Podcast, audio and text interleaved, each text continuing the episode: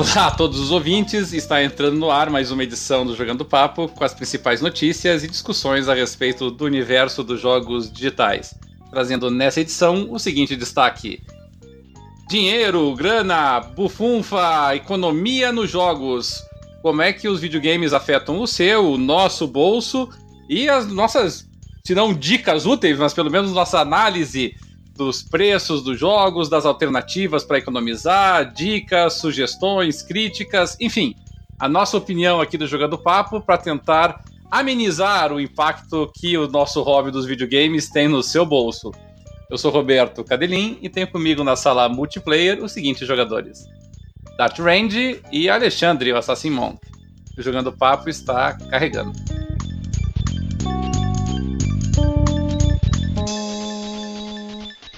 É isso aí, estamos começando mais uma edição do Jogando Papo, podcast onde não basta jogar, é preciso debater. É, meus queridos, programa 115 é o segundo programa do ano. No nosso programa anterior, nós tratamos da do que nós estávamos esperando para esse ano de 2019. Nós tivemos aí um iníciozinho bom aí em janeiro, temos agora alguns lançamentos importantes em fevereiro e março. Uh, mas é claro que nós temos várias questões surgindo aí para os nossos é, ouvintes que nós vamos querer tratar hoje sobre o que vai gastar, o que vai comprar, o que, que vai investir seu dinheiro mais para frente. Mas antes disso, vamos trazer a nossa tradicional mesa redondinha aqui sobre os jogos e sobre as principais notícias do universo games. Começando dando uma boa tarde para o nosso querido Dart Range. Tudo bem, Dart? O que, que andou jogando? O que andou fazendo? Boa tarde. Eu, uh, essas últimas semanas eu, eu tenho estado meio cansado assim para jogar, então não joguei tanto uh, em quantidade de horas, mas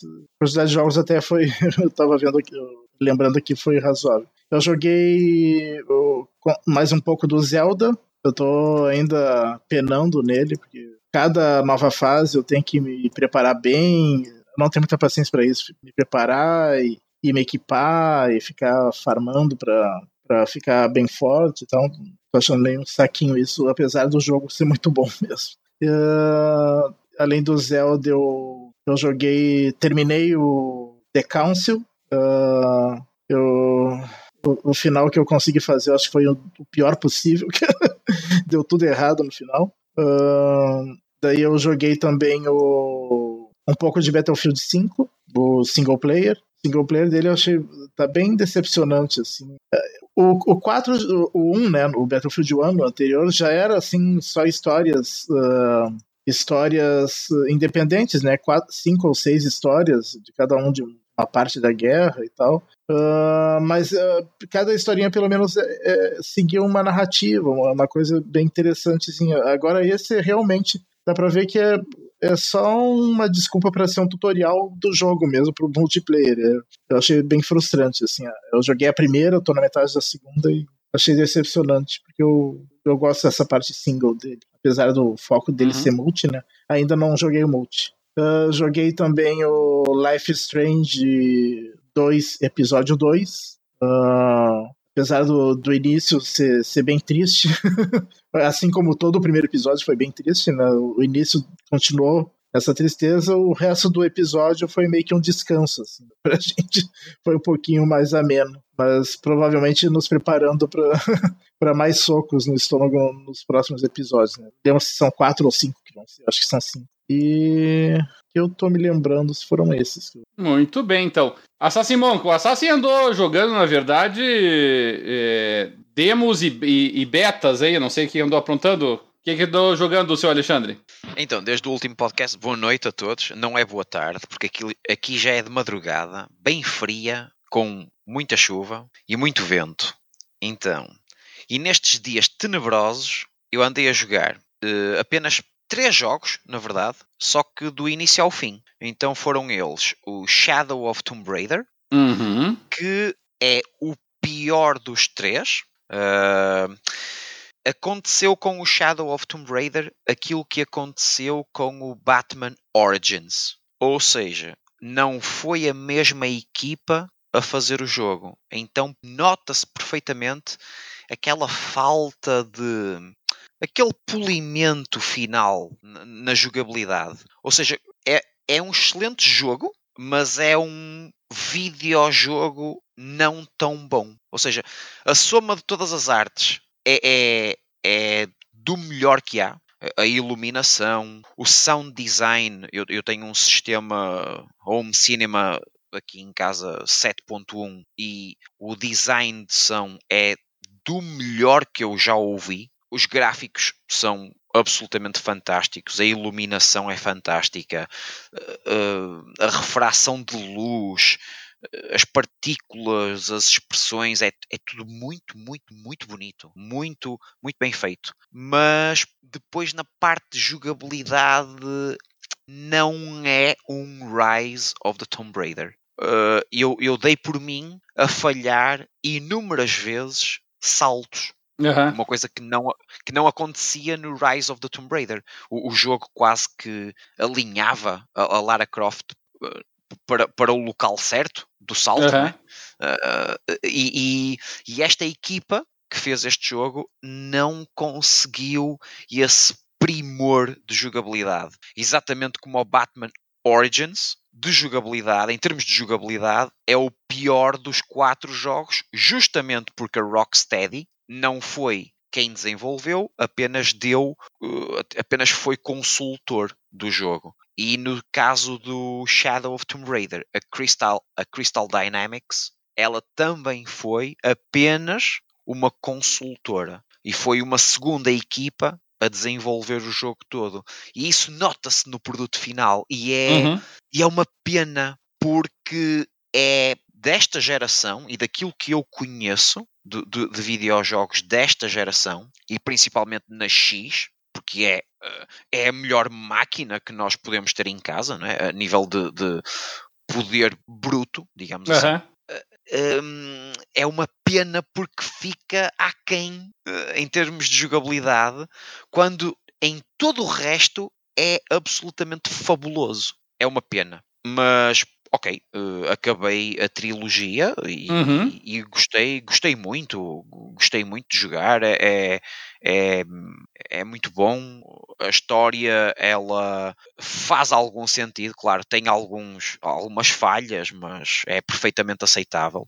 Depois joguei o Senua's, o Hellblade, o Senua's Sacrifice. Sacrifice, uh -huh. esse, é, esse é bom demais.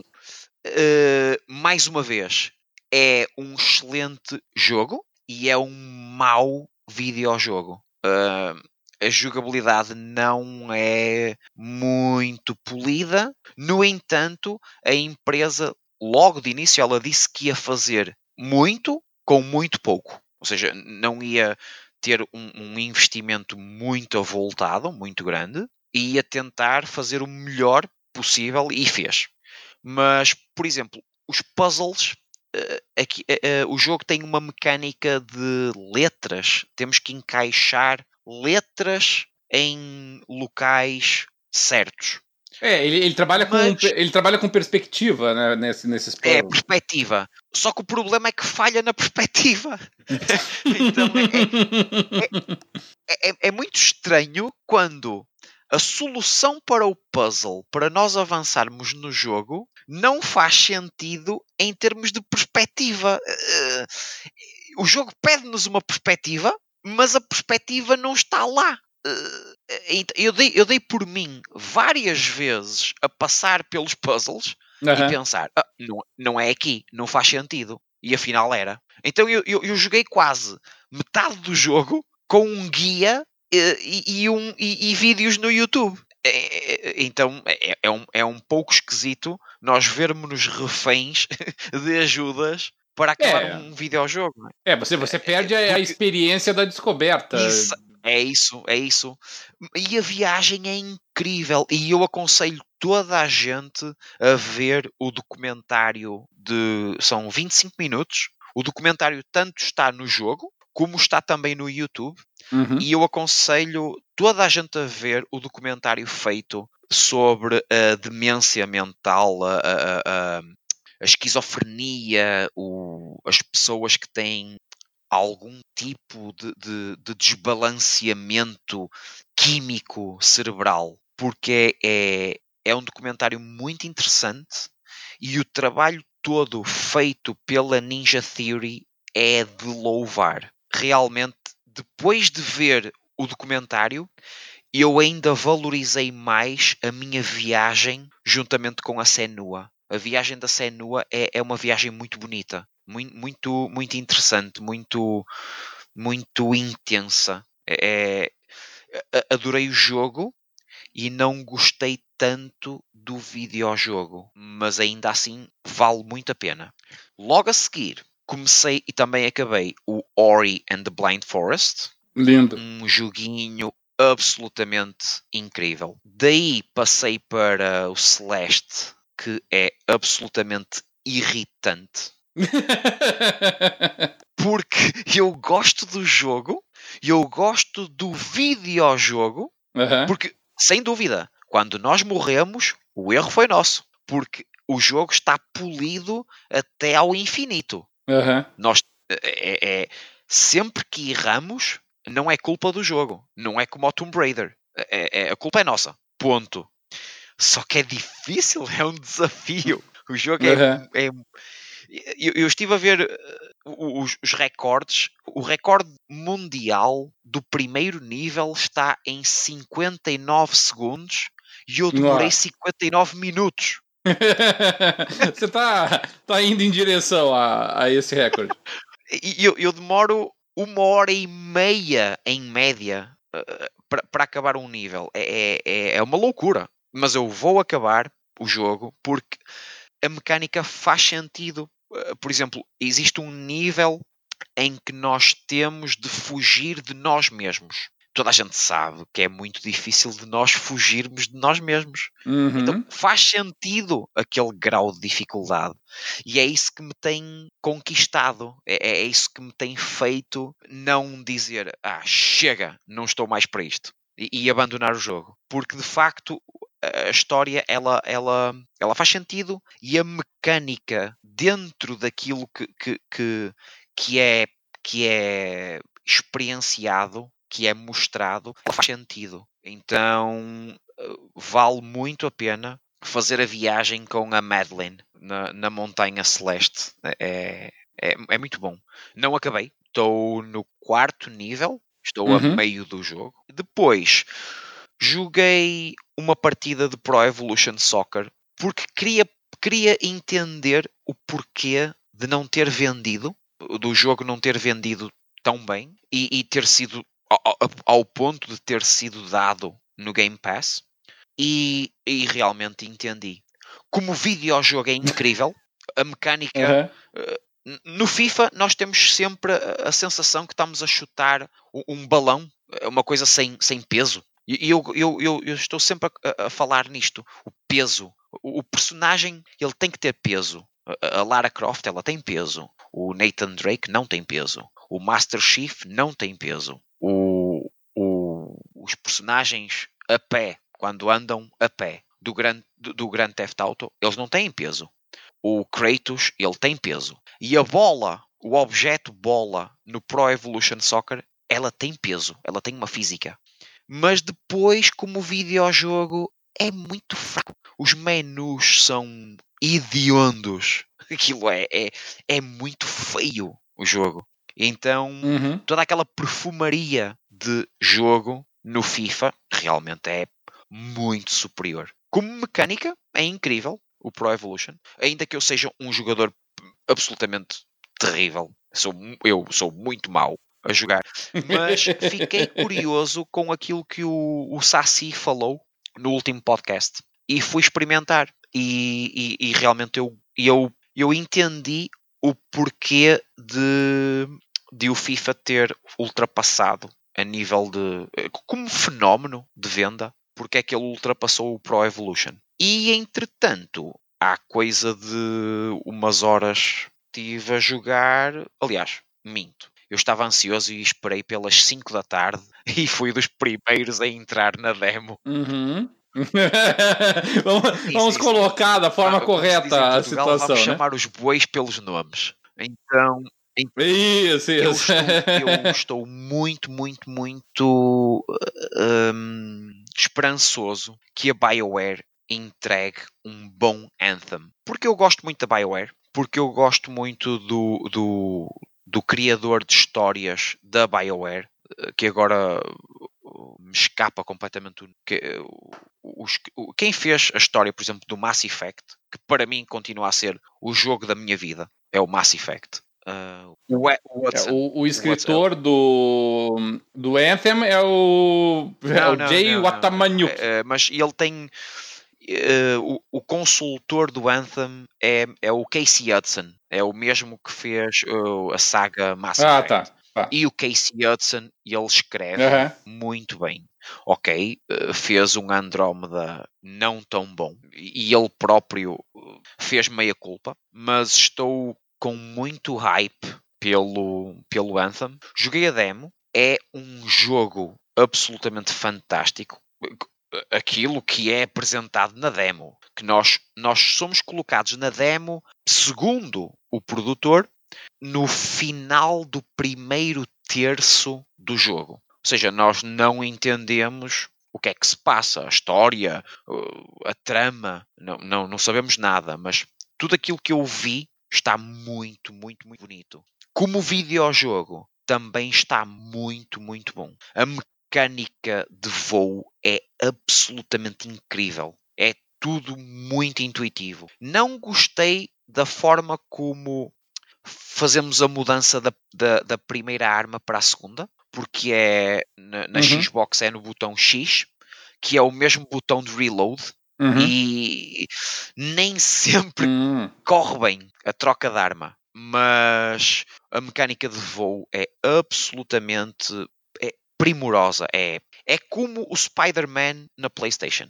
É super fácil Entendi. e super polido. É, é muito bom. E, e, estamos a falar de uma demo cheia de, de, bugs e cheia de problemas. E quando não estamos em combate, quando estamos na, na digamos, na cidade, não é? Na, na, cidade onde, onde podemos comprar uh, armas, onde podemos falar com outros NPCs, é, existe muito, muito, muito slowdown. Eu acredito que seja da demo. Acredito que seja um, um problema de, localizado na demo e não no jogo final. Eu, eu quero acreditar que sim. Então acho que vai valer muito a pena. Não sei se vou comprar, porque eu não compro jogos no lançamento, eu não compro consolas no lançamento, por isso não sei se vou comprar, mas espero que o produto final seja realmente muito bom, porque a BioWare merece. Então basicamente foi isso. É, é, eu, Tudo na Xbox. É, eu tentei também jogar o, a demo naquele primeiro fim de semana que eles liberaram para quem tem EA Access ou quem fez pré-compra do jogo. Ah, mas isso correu muito mal. Mas uh, não consegui. Não consegui jogar, não, não, não achava isso correu muito mal. E, e, esse fim de semana co começou hoje, né? Outra,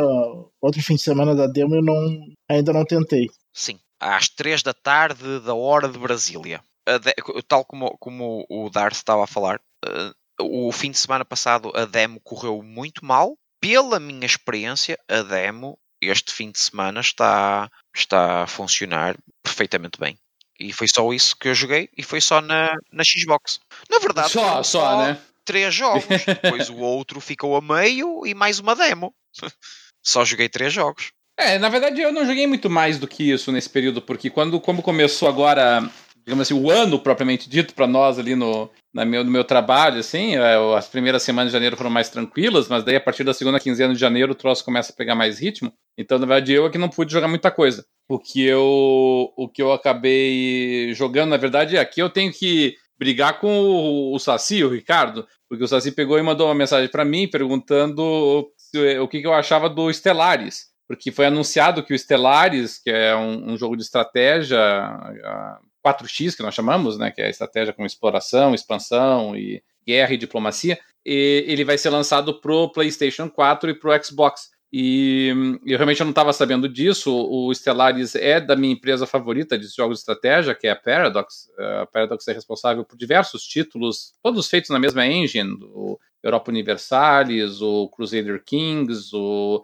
Hearts of Iron, e, e entre eles, uh, e eles, ela sempre fez jogos de estratégia históricos. Uh, o Stellaris foi a primeira tentativa dela de fugir dessa, dessa temática histórica e fazer um espacial. E, e eu gostei muito do Stellaris, uh, como eu gosto de praticamente todos os jogos da, da, da Paradox. E, o, e agora eu fiquei sabendo que ele ia ser lançado para os consoles. Me surpreendeu um pouco, porque o Stellaris ele tem bastante microgerenciamento. Que, mas suponho eu que eles vão modificar a interface para os consoles, porque realmente fica muito difícil fazer o microgerenciamento do Stellaris nos consoles, mas é um jogo extraordinário. Para quem gosta de jogo de estratégia, é uma compra obrigatória, a meu ver. É, só que o problema é que daí o, o, o, Ricardo me lembrou que o jogo existia, e aí eu pensei, putz, faz tempo que eu não jogo. E, e aí eu fui ver, ele tinha acabado de receber uma, um update muito grande. A, a, a Paradox, ela é, faz muito assim de lançar muitos DLCs muito grandes para os jogos delas e que alteram bastante a dinâmica de jogo. E aí eu fui jogar de novo Stellaris e, e era um outro jogo, assim, ele mudou radicalmente, assim, sabe, para um jogo de estratégia, assim, você agora trabalha com assim, seis, sete, oito recursos a mais do que você tinha que trabalhar no começo do jogo, é, a, a, forma de gerenciamento dos teus planetas, das tuas naves, enfim, tudo mudou. E aí, resumindo em miúdos, eu fiquei jogando dezenas de horas em cima do Stellaris, porque todos os jogos da Paradox, eles me consomem dessa forma, assim, sabe? Então, realmente, o, o, o Saci, nesse caso, foi o culpado de me tirar de outros jogos. É, o único jogo que quebrou essa, essa minha concentração do Stellaris foi precisamente o The Council, que assim como o Dart eu também eh, joguei o último episódio. É, assim como o Dart, eu não vou dizer que eu falhei, que eu peguei o pior final possível, mas mas com certeza não peguei um dos melhores. O jogo ele tem vários finais, na verdade, mas assim, são pequenas combinações diferentes de alguns atos que você pratica durante o jogo. Tem poucos atos durante os outros episódios que têm uma influência decisiva. Tem um ou dois ali que influenciam a ponto de cortar, digamos assim, metade desses finais, mas regra geral são pequenas combinações de decisão que você faz no final. Mas, mas eu achei um pouco frustrante. E é uma pena, porque o The Council, para mim, tá, é uma avaliação pessoal, ele foi decaindo com o passar do tempo. Ele teve ali um primeiro e um segundo episódio muito bons, um terceiro fraquinho e um quarto e quinto que para mim decaiu muito. O, o, quinto e último, em particular, eu achei muito, muito, muito fraquinho. Eu achei ele curto, eu achei ele é, apressado em grande medida, eu achei que assim faltou um pouco de paciência, talvez, do pessoal para dar um final que o jogo realmente merecesse. Uh, mas isso, assim, ele é uma. Como é que posso podemos dizer? É uma maldição dos jogos de forma geral, né? É, é, quantos jogos que a gente não conhece que, que foram bons, que, que, que, foram bons jogos, começaram muito bem e chegou no final e deu uma degringolada. Eu acho que realmente o pessoal tem sofrido um pouco no final, é, na hora de dar aquele arremate final. Mas enfim, para quem curte aí jogos de aventura, para quem curte para os órfãos na, do fechamento da Telltale, é, é, um, é um adventure muito bacana, assim, é muito com várias alternativas, um mecanismo de jogo diferenciado ali com algumas opções de acordo com o desenvolvimento do teu personagem, vale a pena dar uma olhadinha. É, tu tem umas ah. skills, umas coisas assim. Isso, é, é, não, como é que eu vou dizer assim, ela não tem um impacto decisivo, mas, mas muda um pouco a a, a personalidade, a, os diálogos, a forma como você. as informações que você obtém através do jogo, né? Ele te dá perfis diferentes. Vale, vale a pena dar uma olhadinha, sabe? Mas realmente me frustrou um pouquinho o final. E basicamente foi isso, na verdade. Eu joguei muito pouco durante esse período, assim, sabe? Eu, quer dizer, joguei muito, mas joguei só o Stellaris praticamente, porque realmente Stellaris é um jogo que me, me suga demais é, nesse aspecto, sabe?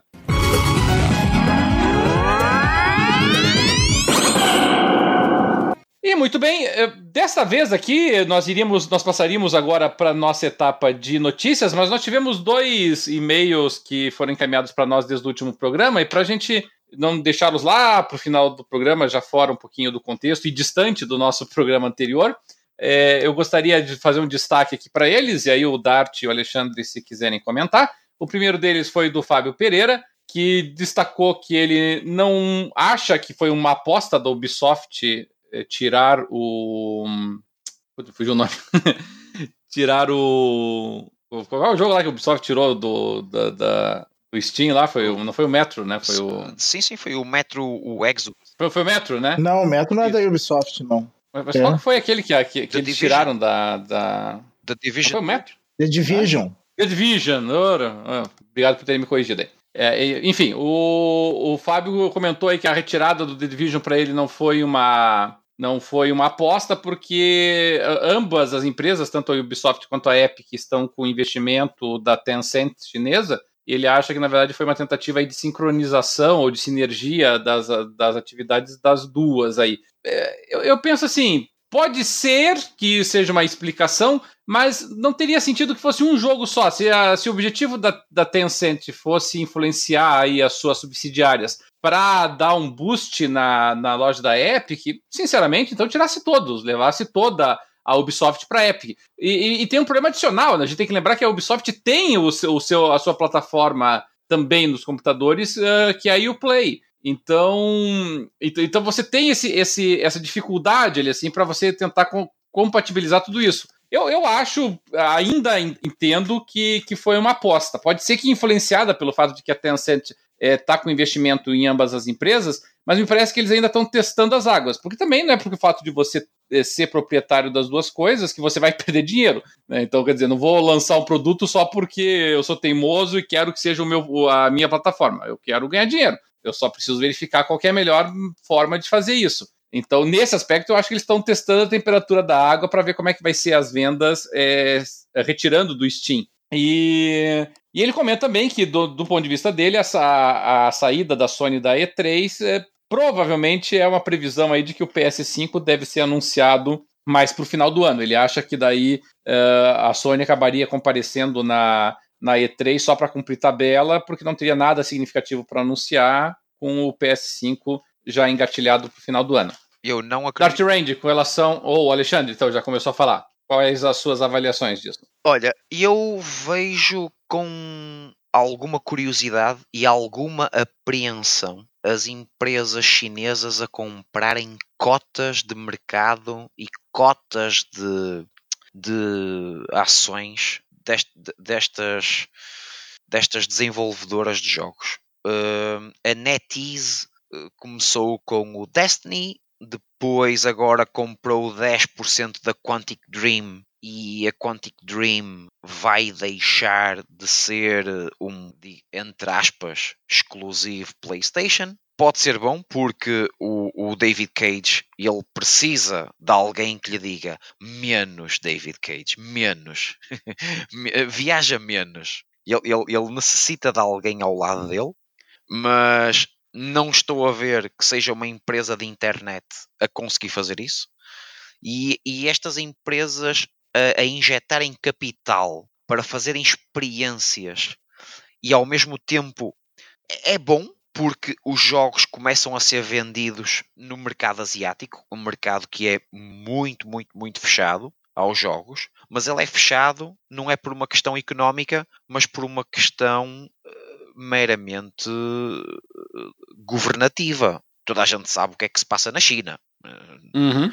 Não, não, a China é uma ditadura. Uhum. É uma ditadura e toda a gente sabe o que é que acontece nas ditaduras. Se o ditador não gostar de vinho verde, ninguém pode beber vinho verde porque o vinho verde faz mal à saúde, só pode ser bebido vinho tinto. Porquê? Porque sim. Pronto. Toda a gente sabe o que é que acontece. O Brasil teve uma ditadura, Portugal teve uma ditadura, Espanha teve uma ditadura e a coisa nunca correu bem. Por isso, eu, eu vejo com alguma apreensão esta, esta, esta injeção de dinheiro vindo, sabe-se lá de onde, e, e, e quais são as contrapartidas disto em relação àquilo que o ouvinte falou da PlayStation, eu não concordo com ele. Eu acho que a PlayStation vem em 2020, outubro por aí de 2020, e eu acredito é que a PlayStation vá fazer um, vá tentar uma jogada de mestre. E atenção, eu falei isto uh, no outro podcast, que era uma jogada arriscadíssima, não ir à E3 mas poderia ser uma jogada de gênio. E eu começo a pensar seriamente que o The Last of Us 2 vai sair este ano, lá para o final do ano, vai ser uma facada na Microsoft. Provavelmente vai ganhar novamente o jogo do ano e eles depois vão ter um ano para fazer o remaster e ser jogo de lançamento ou segundo lançamento junto com a PlayStation 5 para o Natal de 2020. Eu acredito que a Sony vá fazer isso. Lá para setembro deste ano, nós vamos ter The Last of Us 2. Vai ser uma facada na Microsoft. Porque eu não acredito nesta historinha de Sony bem comportada que vai ficar quieta durante 18 meses. Eu não me acredito.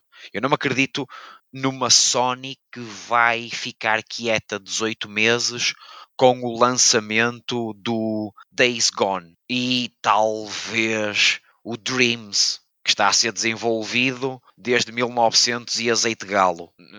Não me acredito. Eu acredito que, que a, a próxima geração sai em outubro de 2020. Ambas as máquinas saem ao mesmo tempo. Outubro de 2020. E este ano, no final do ano, setembro, talvez, saia o, o The Last of Us 2, porque é uma jogada de mestre porque logo a seguir temos os VGAs. Eu acredito nisso. Eu, eu não concordo com o ouvinte, ainda assim, uh, é apenas a minha opinião. Não vejo com, não vejo com bons olhos a, a entrada destas empresas de internet chinesas nestes mercados de, de, de loja virtual de videojogos. Não vejo com bons olhos. E não me acredito numa Sony quieta só porque está uh, em primeiro lugar, porque ela já fez isso e custou-lhe bem caro. Essa, essa, essa arrogância custou-lhe caro. Como custou à Microsoft nesta geração. É, só, só, em defesa do. Não, não provavelmente em defesa, mas para esclarecer, né? O, talvez você não esteja divergindo muito do Fábio. O Fábio não fala necessariamente que a Sony vai lançar o PS5 esse ano. Ele fala em anunciar o PS5 esse ano. Então nada impede que assim ela, ela faça exatamente isso que você falou, lance o Last of Us de forma uh, o Last of Us 2 de forma bombástica no final do ano e, e junto com isso já vem o anúncio do PS5 para 2020. Quer dizer, nada impede que, que dê para conciliar as duas coisas. Né? Uh, mas eu acho que iria afugentar a venda da PlayStation 4 Pro. Eu, eu, acho que eles, ao anunciarem este ano, eles iriam de alguma forma prejudicar a venda da máquina que têm agora, porque ainda, uhum. ainda, ainda por cima, porque eles conseguiram finalmente uma PlayStation 4 Pro silenciosa. Então não faz sentido eles terem esta nova máquina, não é? E, e isto viu-se perfeitamente, por exemplo, na Europa, na última Black Friday, eles tentaram escoar toda, toda, toda a PlayStation que tinham para renovarem o stock com este novo processador e este novo uh, sistema de ventilação mais silencioso e tudo mais. Uhum. Por isso, eu acredito que este ano eles façam uma mega promoção uh, na, na, durante a Black Friday e Natal, Cyber Monday. Eles façam aí uma mega promoção da PlayStation 4 Pro. Este último modelo, este último modelo mais, mais silencioso, Acredito até, e eles já o fizeram, na altura em que eu entrei para o portal, para o portal Xbox em 2006. Sim, estamos a ficar velhos. uh, e eu lembro-me perfeitamente de eles fazerem um recall das máquinas antigas em troca de a diferença de dinheiro e, e, e, com, e ser comprada a, a máquina daquela geração, não é? Na, na, altura era a PlayStation 3, e a Microsoft uhum. fez o mesmo. Se nós entregássemos a, a, outra máquina, poderíamos comprar a Xbox mais barata. E eu acredito que eles façam provavelmente isto outra vez. No próximo, na próxima Black Friday, Cyber Monday, uma promoção de Natal, uma coisa qualquer, eles façam um recall das máquinas antigas sei lá, uh, dão-nos 150 euros de valor e nós damos mais 250 ou 200, que seja. Uhum. E, e, e, levamos para casa a PlayStation 4 Pro que não parece um avião a jato dentro da sala. Ok. E, e ao fazerem isso, anunciarem antes a PlayStation 5, eu acho que eles iriam prejudicar a venda da máquina que, que, que eles têm neste momento e na qual eles, eles devem ter gasto algum dinheiro, não é? é e eles não costumam anunciar consoles novos com tanta antecedência assim. Não, não, Porque não. O, o PlayStation 4 e o Xbox One, eles foram anunciados lá por maio e, e lançados Sim, em outubro. Maio, junho. É. Sim, exatamente. Lançados em outubro. No, outubro, novembro. É o que eu acredito que vai acontecer. Mas eu acho que se forem lançar o, o, o The Last of Us 2 esse ano, por que, que ela não participaria da E3? Seria uma ótima forma de mostrar o jogo. Porque, porque ela não precisa. A verdade é, é essa. É, ela não acho. precisa. Ela com 95 milhões de consolas vendidas, ela não precisa. É. Quem precisa de mostrar algo é a Microsoft. É, eu concordo com é isso. Eu, eu, penso que a, se fosse assim, fosse para você anunciar um grande portfólio de jogos, sim. Agora, é, é, realmente, você anunciar a essa altura do campeonato o Last of Us 2, que é um jogo que eles já anunciaram duas vezes em outras em outros eventos, não. Eles, eles já anunciaram o jogo, não precisa anunciar, vai ser daqui a 3, 4 claro. meses, sabe? Não, isso é, claro. é, é. Esses anúncios, assim, eu, eu nunca vi muita graça nisso, assim, sabe? Chegava lá na, na E3 e, tipo, ah, qual foi a grande novidade? Agora temos uma data de lançamento. A data de lançamento você faz pelo, press release, entendeu? Você não faz na E3. Na claro. E3 você coloca trailer, na E3 você coloca gameplay, na E3 você coloca esse tipo de coisa. Não, assim, agora vamos anunciar o mesmo jogo, mas com data. Ah, qual é? Não, é que esse ano eles mostrariam um gameplay mais, mais detalhado, né? A Sony, a Sony neste momento chama um IGN da vida, um Kotaku da vida, um Kinda Funny Gamecast da vida. E diz assim: Olha, ó oh, oh, gente, nós chamamos-vos aqui para. Olha, para vos dar isto. Assim, em vídeo. Fazem assim um vídeo para vos dar isto. E entregam um disco The Last of Us 2. E a internet colapsa. A internet entra em histerismo. A verdade é esta. E eles sabem disso. Quem precisa de correr atrás e ter um ano de 2019 absolutamente fantástico é a Microsoft. E a Microsoft já está a mostrar isso. O Game Pass está cada vez melhor. O, o, o, os Games with Gold estão muito bons. É, nós recebemos o Celeste de Borla. É, quando é que isso aconteceu? É? Quando é que um videojogo que foi cotado como um dos melhores do mundo desse ano logo a seguir o recebemos de borla. Isto demonstra boa fé por parte da Microsoft. É, é uma mensagem de estamos com vocês. É, é a Microsoft a dizer-nos: olha, nós estamos do vosso lado, estamos atentos e vocês, vocês jogadores, são importantes para nós. Mas, claro, é sempre numa posição de segundo lugar. Por isso, e eu acredito que, que, que o The Last of Us 2 saia este ano e, mais uma vez, o prémio do jogo do ano vai ser para a Sony. E eu acredito nisso. Mas vale o que vale. É, não é, não é impossível. Se sair o Last of Us 2, é o típico jogo que sai já como candidato a, a jogo do ano, não há dúvida nenhuma disso. É, nós recebemos uma mensagem também do Marcelo Landinho. Marcelo mandou aqui desejando que todos estejam bem, ficou feliz ao ouvir que o Dart se rendeu ao Nintendo Switch. E ele já recomenda aqui que compre o, o Donkey Kong Country, que ele gostou bastante. E aí ele pergunta para nós aqui quais são os jogos que nós estamos esperando para 2019. Né? O nosso programa anterior foi sobre os jogos que já estavam anunciados para esse ano. É, ele coloca aqui que a lista dele é o Resident Evil 2, já saiu, deve estar feliz jogando já. O The Last of Us 2, nesse caso ele se alia aí ao, ao Alexandre, que projeta o lançamento dele no final do ano. E ele também está esperando o Cyberpunk 2077 aqui com uma boa dose de otimismo. Eu acho particularmente improvável que o Cyberpunk saia esse ano, mas enfim, né? É, tô, sempre torcemos pelo melhor. É, Dart, quer assumir essa daí? Na verdade, a gente já falou quais.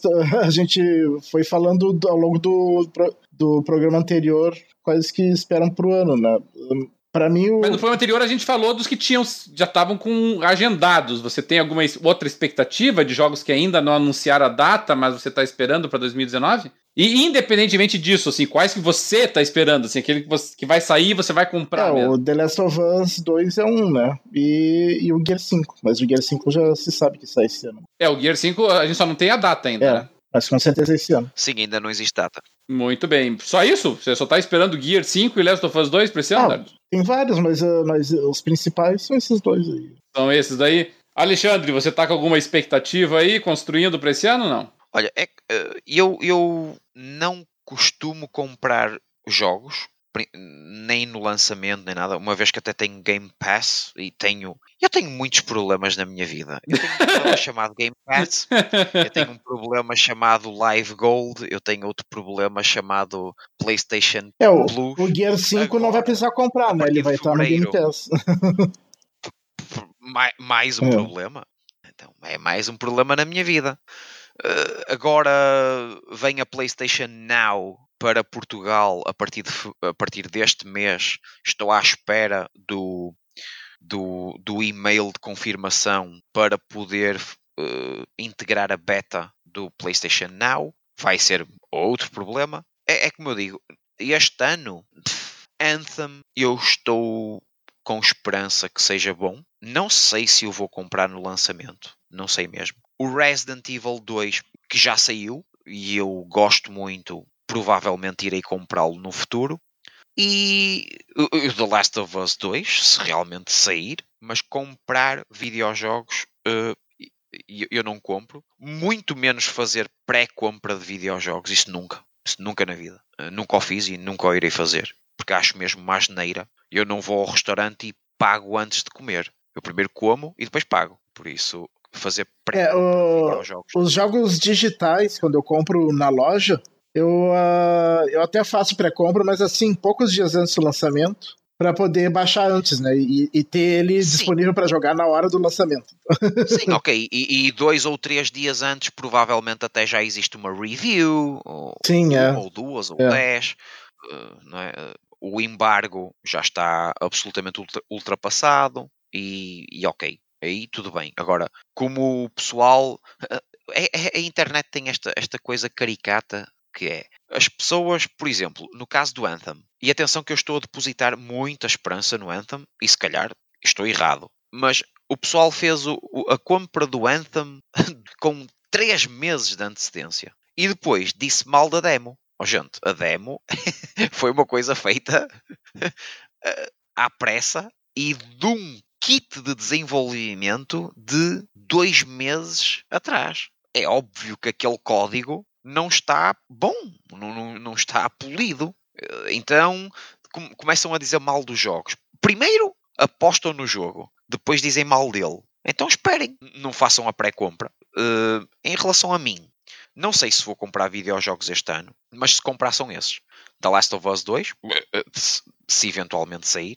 Estou curioso com o Days Gone. Ah, não. Que... Não, não, não fique. É, eu também não. Olha, estou. Não me interessou eu estou, sabes, sabem porquê? Porque eu estive a ver o Kinda Funny Gamecast e eles experimentaram o jogo e disseram muito bem. Ah, jogo, jogo, devo ter jogado um jogo diferente na BGS então. Uh, ok, não sei. Eu apenas ouvi comentários. Uh, mas pronto, é isso. É, é Anthem e Resident Evil 2 e mais nada.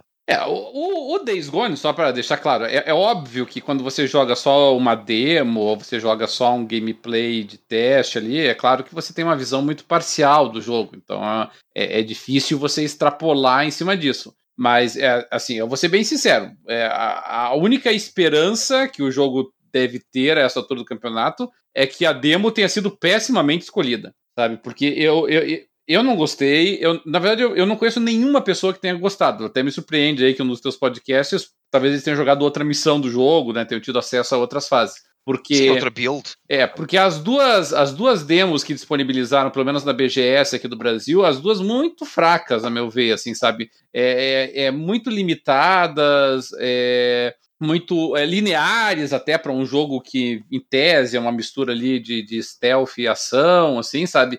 É, nenhuma mecânica de jogo assim diferenciada do que nós tínhamos visto e, e, mais ainda em um ano que potencialmente você tem Last of Us 2 para sair que hum, não deixa de ser um jogo de zumbi também né, ressalvado as proporções então aí complica aí não dá não tem sentido sabe é, eu, é, só, só se a pessoa tiver assim é, com muita vontade e mesmo assim eu vou, vou te dizer é, você tem um, um, remake extraordinário do Resident Evil 2 à disposição. É, sinceramente, se for assim para ah, quero jogar algum jogo uh, de, de sobrevivência ou de stealth, ou que exija alguma furtividade antes do Last of Us 2. Vai de Resident Evil 2, não vai de, de Days Gone, não, sabe?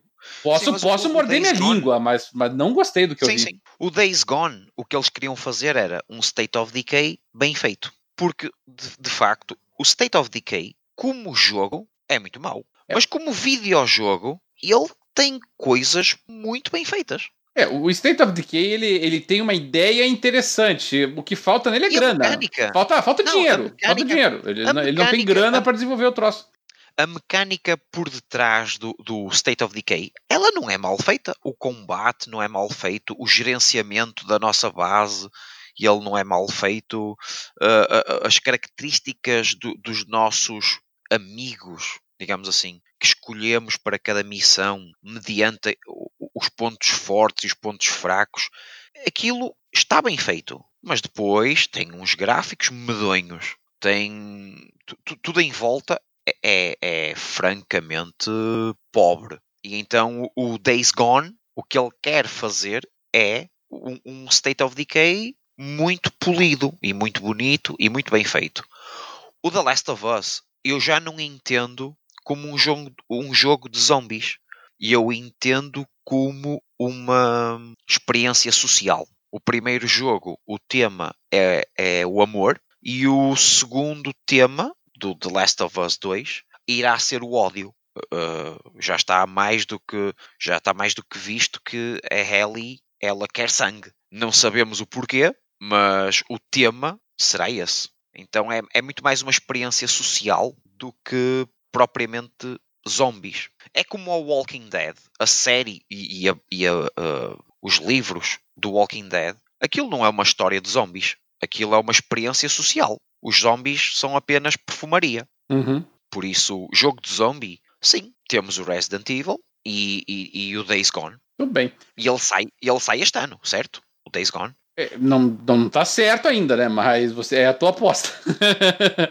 nós não, nós, não, tinha... nós não sabemos ainda eu... se ele vai ser lançado esse ano. Eu tinha ideia que tinha ouvido qualquer coisa referente a 2019 para o Days Gone. Hum, não, não pelo menos não em fonte oficial. Ele ainda é considerado ah, okay. uma possibilidade, ainda é tratado como rumor. Aham, aham, ok. Dark Range, nessa semana aí, alguma notícia aí que eu tô, eu tô, quer destacar? Eu tava vendo aqui, parece. Eu não tava uh, sobre Deus Gone, se eu não me engano, eles já anunciaram a data, assim, de 6 de abril desse ano. Ah. Gone? E eu que furei essa? Ups, que vergonha. É, tá. É, no site deles tá, 26 de abril. Ah, não, claro, desculpa, desculpa. Não, desculpa. É, foi erro meu. Eu tô, é que foi, a gente foi fazendo essas interpolações entre Days Gone e Last of Us 2 e, e eu fiquei com Last of Us 2 na cabeça. Sim, o Days Gone já, já tá anunciado. O Last of Us 2 é que é a tua aposta pra esse ano. Sim, sim, é. o The Last of Us 2 é, é minha aposta. É, desculpa, foi, foi, foi, Ficou tanto jogo assim junto que eu acabei me confundindo, mas tá certo, o Days Gone Bom, realmente ainda tá... Assim, ainda, assim, ainda assim, a tua experiência na demo, ela, ok, e ressalvando novamente que é uma demo, a tua experiência... É, claro, claro, claro. Nós, tivemos jogos que, que, que, tiveram demos muito ruins e foram bons jogos, assim, sabe? É, eu lembro, por exemplo, da geração passada, nós tivemos lá o, o Red Faction Guerrilla, que a, a demo era medonha de ruim. Sim. E o jogo era bom. Sim, sim, era um bom jogo. É, mas a demo realmente tinha estragado bastante ele.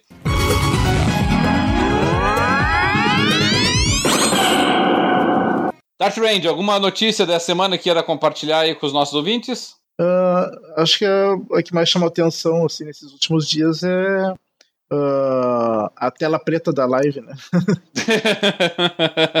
deu... a, a, a, Microsoft de vez em quando capricha para surpreender negativamente é. seu, é, os seus é, consumidores.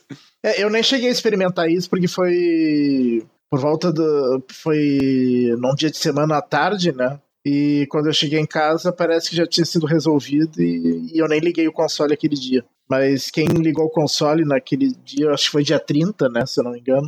Dia 29 ou 30 de janeiro. Uh, quem ligou, tentou ligar o console ali por volta das 3 da tarde até umas 5 e meia da tarde. Uh, uh, ou, ou dava tela preta e não entrava, ou então dava vários erros e tal. E eu, e eu fui ver. Uh, eu vi um vídeo de um. Agora não me lembro o canal do YouTube. Brasileiro até que fez uma, tentando meio que explicar o que exatamente que aconteceu. Parece, na verdade, a live que caiu, né? a live caiu no, fora do ar. Só que por algum erro do sistema, uh, o que, que acontece quando a live, live cai e tu tenta inicializar o console? O console está conectado à internet e tenta conectar na live. E, e daí a, a se a live está com algum problema, vai uma informação para o console que, que, que tá com problema, então o console loga offline. Né? Só que por algum problema uh, veio uma informação do console de que a live estava ok, então o console tentou logou na live, só que não tinha nada na live lá e, e, e o console bugou e fez. Uh, parece que foi mais ou menos isso que aconteceu. É tipo um erro de programação que, que, que fal, faltou dizer assim: caso não, não apareça nada em tanto tempo, então uh, conecta offline. Mas mas é isso, a, a, a live também dá problema, né? Todos eles dão. É, e nós, nós temos um, um, um, o Daniel aqui que está nos acompanhando na nossa gravação ao vivo aqui, ele está destacando aqui que hoje teve um problema de login também no Xbox, eu nem tinha, nem estava a par disso, mas realmente ele foi noticiado. Provavelmente por causa da demo do Anthem. Provavelmente foi por causa da demo do Anthem. É que parece que o, que o problema foi de login mesmo e também para você acessar é, é, produtos da tua área de, da, da, da, da, da tua transferência, né, dos produtos que você tinha adquirido, você não estava conseguindo acessar por algum tempo isso. Parece também foi, foi temporário e acabaram resolvendo depois, mas foram dois problemas. Suponho até que tem alguma relação entre eles, mas é impressionante que essa altura do campeonato é uma coisa relativamente banal como essa ainda dê problema, né? Impressionante isso. Mas ainda assim, e mesmo sendo chato e até de alguma forma como diz o Cadelin, desconcertante ainda existirem este tipo de problemas. Estes problemas da live não são nada, gente. PlayStation Network é milhões de vezes pior. E eu, quantas vezes, e a minha internet é 200 mega por 20. Uhum. É, uma, é, uma, é uma internet muito boa. 200 mega por 20 fibra ótica. É, é, é ligada por cabo uhum. direto. É, é do melhor que há. E eu não consigo aceder à PlayStation Store. Quantas vezes eu não consigo aceder à porcaria da Store? Ah, isso acontece comigo volta e meia. Sabe o que, que eu faço para contornar? Eu logo, porque eu tenho outro usuário, eu tenho um usuário da, da PSN americana e um que é, que é a minha conta principal, né? Que quando eu fiz a conta não tinha brasileira ainda, e como a, como a PSN não permite migração, então eu tenho uma outra conta brasileira. Então eu alterno entre as duas contas e quando eu volto, daí geralmente eu consigo logar na, na Store. Ó oh, oh, oh, Dart, mas tu estás a pagar. Tu estás a pagar, tu não podes, tu, tu, tu, não, tu não és obrigado a fazer gambiarras para Ah, sim, é. E isso é desde o início do console até hoje eles não tu resolveram. Não, tu, não, tu, não, tu não podes ser obrigado a fazer esquemas para conseguir utilizar uma coisa que tu estás a pagar. Isso, isso, isso não faz sentido nenhum. Isso é como tu... E eu sempre achei que fosse um problema da conexão aqui no Brasil, Nada. mas pelo jeito não. E, e não esse é. é. o medo, ainda em relação ao que o Cadelin estava a perguntar sobre notícias, e ainda voltando um pouco atrás, a, a Sony decidiu, e muito bem, abrir a PlayStation Now para outros países da Europa, para mais países da Europa. Portugal está dentro dessa lista. E a minha pergunta é: será que vai funcionar? Porque o problema não é da minha internet. Não é. Porque eu descarrego o, o, os, os 80 gigas do Gears of War 4 em meia hora, uma hora na live. E não consigo aceder à Play Store na minha PlayStation. Isto, isto, é, isto é absolutamente inacreditável. Não, eu, eu, concordo com vocês que a, realmente a, a, PSN e particularmente a PSN Store elas funcionam incrivelmente mal. É, a PCN Store, particularmente, é uma lerdeza assim que, que impressiona, sabe? E, e realmente, o que você falou é verdade, não importa a tua conexão. Aqui em casa eu tenho uma conexão sem 100. Tá? É, sem para download, sem de upload. E, e, e é lerdo, ah. não, não funciona, não, adianta. É, também fibra ótica, não, então, assim, é, é uma coisa que, obviamente, o problema não está na nossa casa, está fora dela, tá? Não, não, claro. Mas, mas, assim, eu, eu, nesse caso específico, eu não acho que dá para fazer essa comparação, porque nós não estamos falando de um problema assim, ah, a Xbox Live não estava funcionando bem esse dia, e ah, o pessoal está fazendo um drama inteiro uh, e não percebe que a que a PSN é pior ainda. Mas é que nesse caso não foi só o Xbox Live. As pessoas simplesmente não conseguiram entrar no seu videogame, entendeu? Não tava, não, não tava jogando nem offline, sabe? Então é, é, é muito mais grave, a meu ver. E, e, aí você imagina, claro, depois acabou sendo esclarecido, mas imagina o grau de desespero da pessoa, entendeu? Que, que por uma, uma hora e meia, duas horas, o console simplesmente não entra, trava. É, tinha gente achando que era problema de é, hardware. Né? Devia ter então... gente já levando para uma. Durasse um dia inteiro, já tinha gente levando para o conserto, ou mandando na garantia, coisa parecida. Então, é, ali foi muito mais grave o problema. Felizmente durou pouco, felizmente o pessoal conseguiu consertar rápido, né? Mas vamos, venhamos e convenhamos, aí não é um probleminha da live, né? Você não permitir acesso ao console em si. E, e, e hoje eu, eu, não enfrentei esse problema de login aí que foi mencionado, mas também foi grave, porque você não estava conseguindo acessar produtos que você tinha comprado, você não estava conseguindo é, acessar a tua biblioteca de jogos. Isso é muito grave também, ainda que tenha durado pouco tempo. Então é, é, é, realmente é um pouco desconcertante, é bastante. Mas esse problema de não conseguir acessar o que tu comprou é um problema relativamente mais comum de acontecer. não, não foi só hoje, não, já aconteceu várias vezes. É, isso, isso lá é verdade. É, Alexandre, alguma notícia que queira destacar aí para os nossos colegas, não? Não, era só mesmo essa da, da PlayStation Now. Uh, vindo para mais países, inclusive o meu e, e estou à espera de, de, ser inserido na beta. Uhum. Infelizmente, a, a, ser, a ser uh, aceite a minha gamer tag para a PlayStation Now eu vou estar sobre uh, eh, NDA, por isso eu não vou poder falar absolutamente nada sobre, um, sobre a PlayStation Now, mas apenas vou poder dizer se estou ou não. não, não vou poder dizer absolutamente mais nada. Uh, mas aguardo, aguardo para ver como é que vai ser, porque não estou, estou contente, estou muito feliz que, que a PlayStation Now realmente venha, porque é, a concorrência é sempre uhum. boa, vai obrigar a Microsoft a ser ainda melhor nas coisas que ela já é muito boa, que é retrocompatibilidade, o Game Pass, a Live, mesmo com este problema agora localizado, mas tudo bem. Uh, estou muito feliz, mas ao mesmo tempo muito uh, apreensivo. Vamos ver no que é que dá. Bom, da minha parte, eu gostaria de fazer um destaque para uma notícia mais da indústria, porque a, a Microsoft continua aí na sua sanha de investimentos e agora levou para si um, uma figura muito importante. Ela pode não ser tão conhecida da, dos jogadores, mas é muito conhecida da indústria de games, que foi o Damon Baker. O Damon Baker anunciou no Twitter dele faz umas duas semanas aí, é,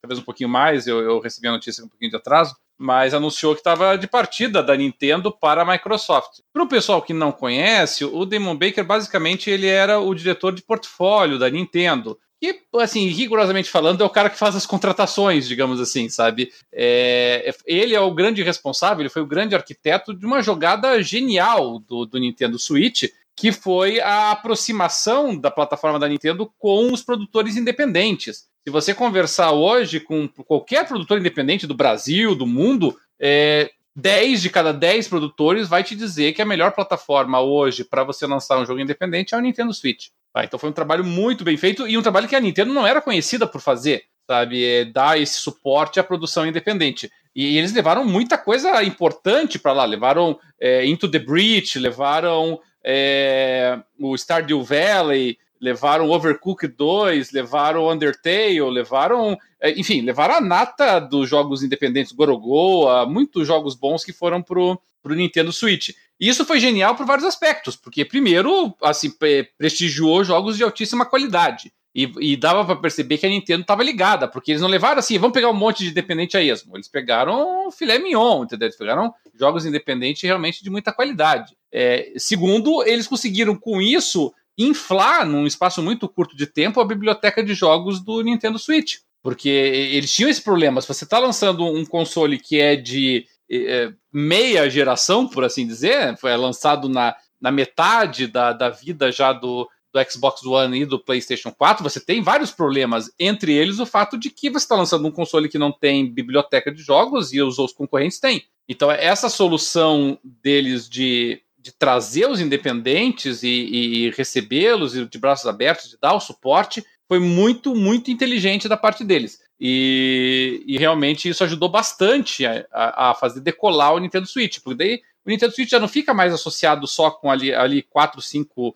franquias principais da Nintendo, ele fica associado também com uma plataforma que disponibiliza jogos independentes de altíssima qualidade. E aí isso veio conjugado com a apresentação da Nintendo Store. Que, que é, ela tem um sistema meio antiquado, né? Porque você compra na internet e depois é, lança lá o, o código do produto no, no aparelho, mas enfim, existe, isso que importa.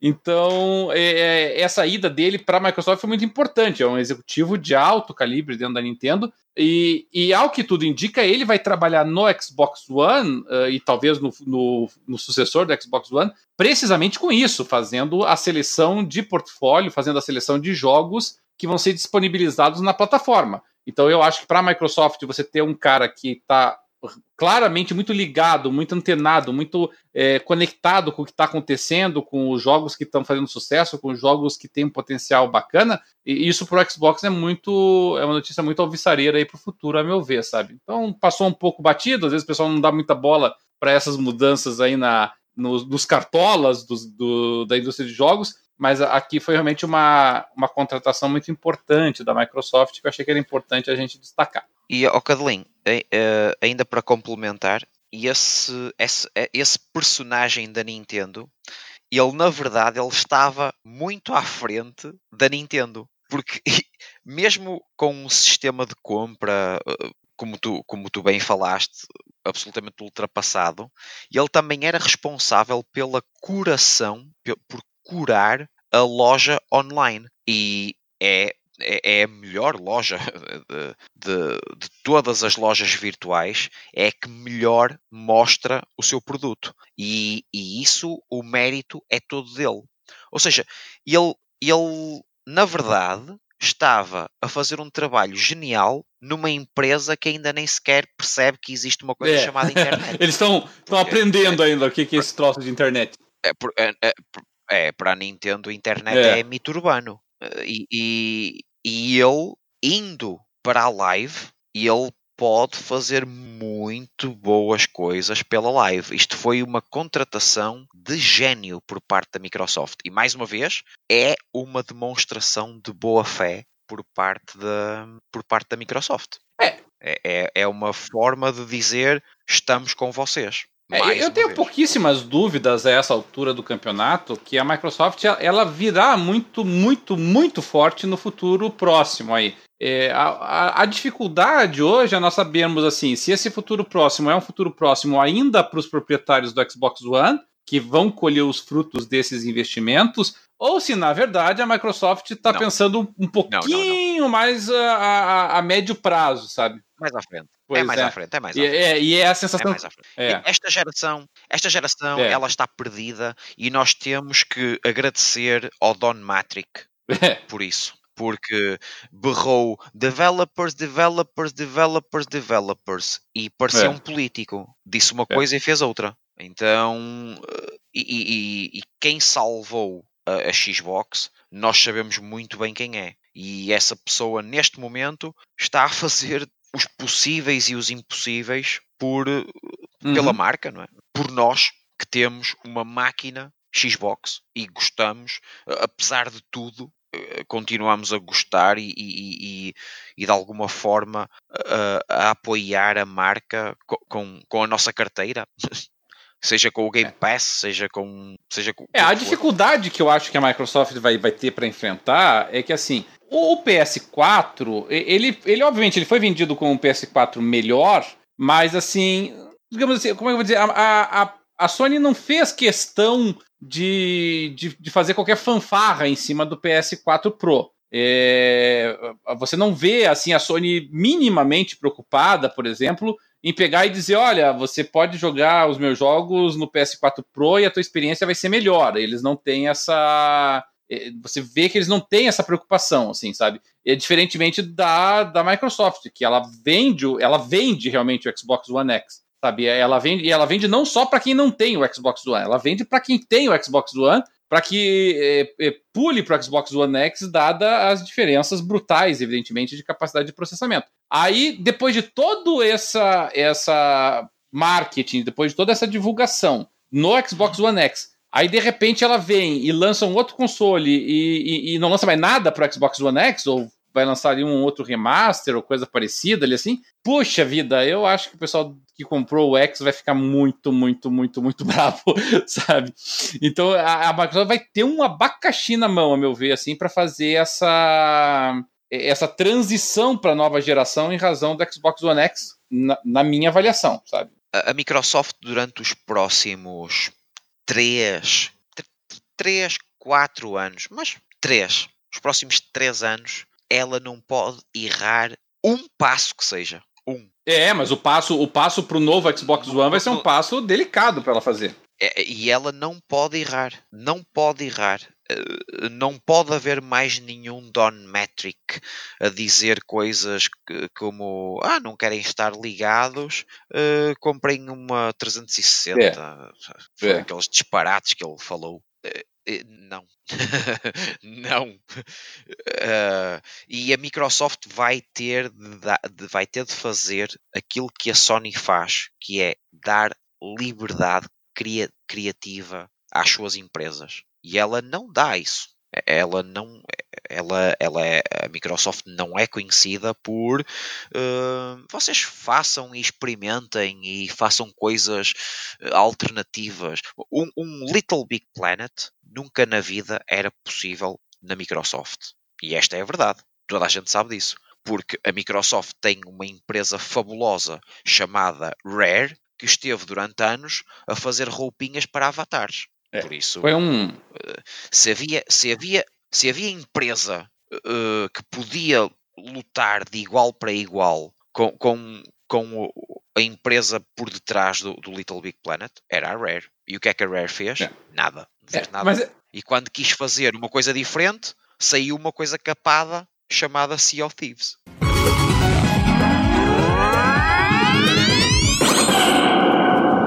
Eu, eu penso que o. Por isso. Eu penso que isso é importante porque ele já faz uma ponte para a nossa temática principal de hoje, que é exatamente essa questão econômica. Porque é, nós que já passamos por várias gerações, né, nós estamos falando aqui de um.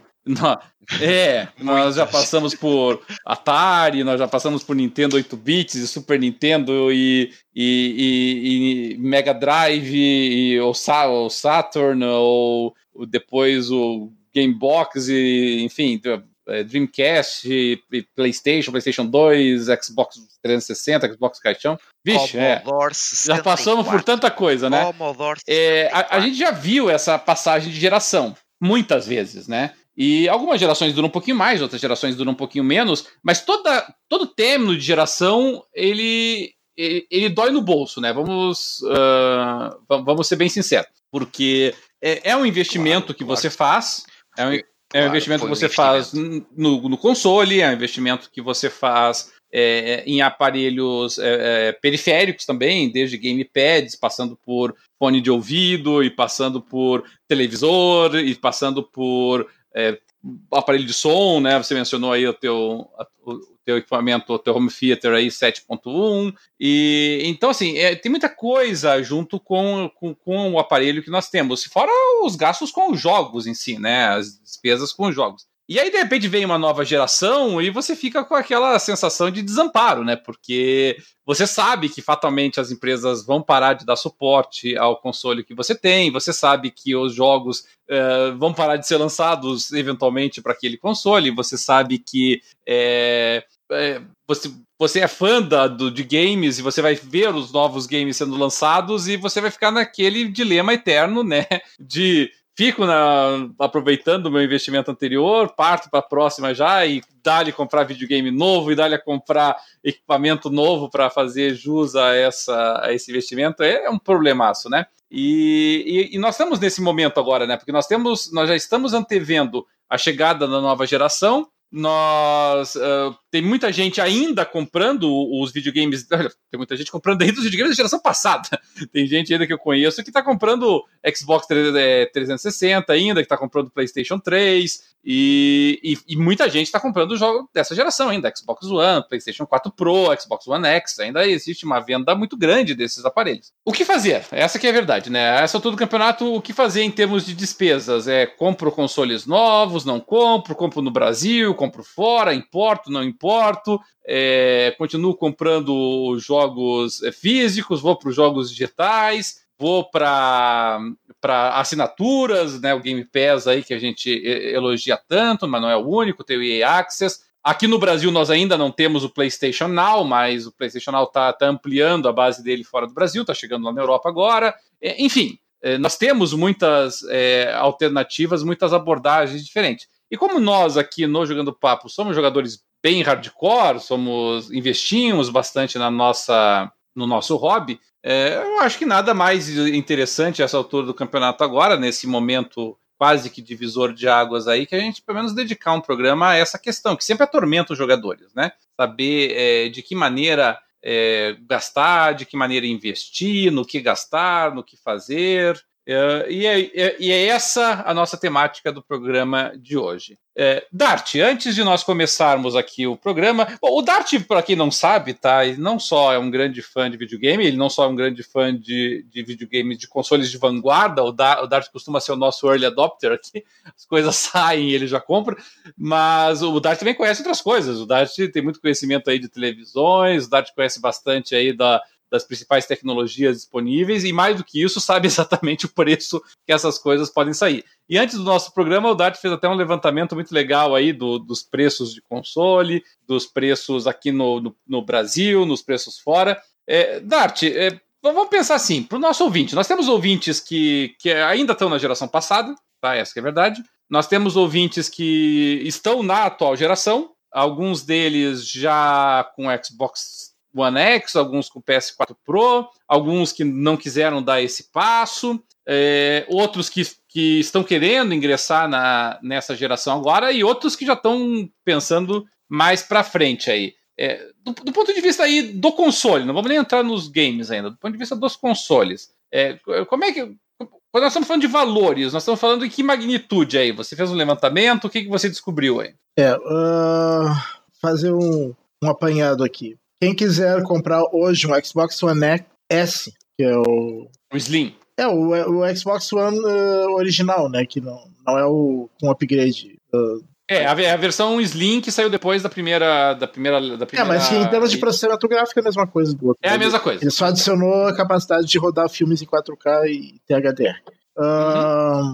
Uh, o, aqui no Brasil, uh, o menor preço que eu achei, uh, pesquisando no, no site bomdefaro.com.br, né, que faz pesquisa em várias lojas, é 1.429 reais, de um tera. Uh, no Paraguai, quem quiser comprar no Paraguai, é, ele tá, fica dentro da cota, né, porque a cota é 300 dólares, pode trazer sem imposto, sem problema nenhum. Uh, é 209 dólares, ou seja, na, na cotação dólar de hoje, que é 366, seria de 764 reais. Claro que tem, tem que considerar o IOF também, que é mais 6%.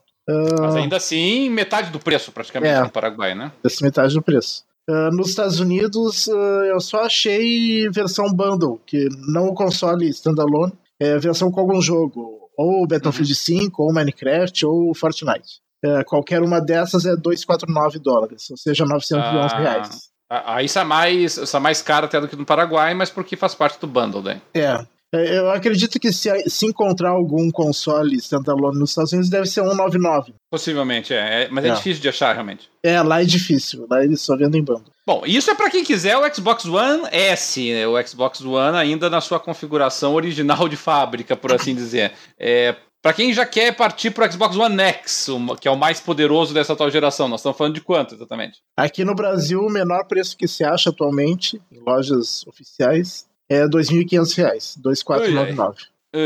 Uh, no Paraguai, 421 dólares. Uh, no Paraguai eu pesquisei uma loja que é bem conhecida, uma loja grande de lá, que, que uhum. é bem conhecida e, e diz que é uma das mais confiáveis de lá. Então é 421 uhum. dólares. Uh, que dá, na cotação de hoje, 1.540 reais. Uh, ou seja, mil reais a menos. É, mais de 30%. Uh, nos Estados Unidos uh, também só tem bundle uh, 449. Acredito que sem bundle seria 399. Uhum.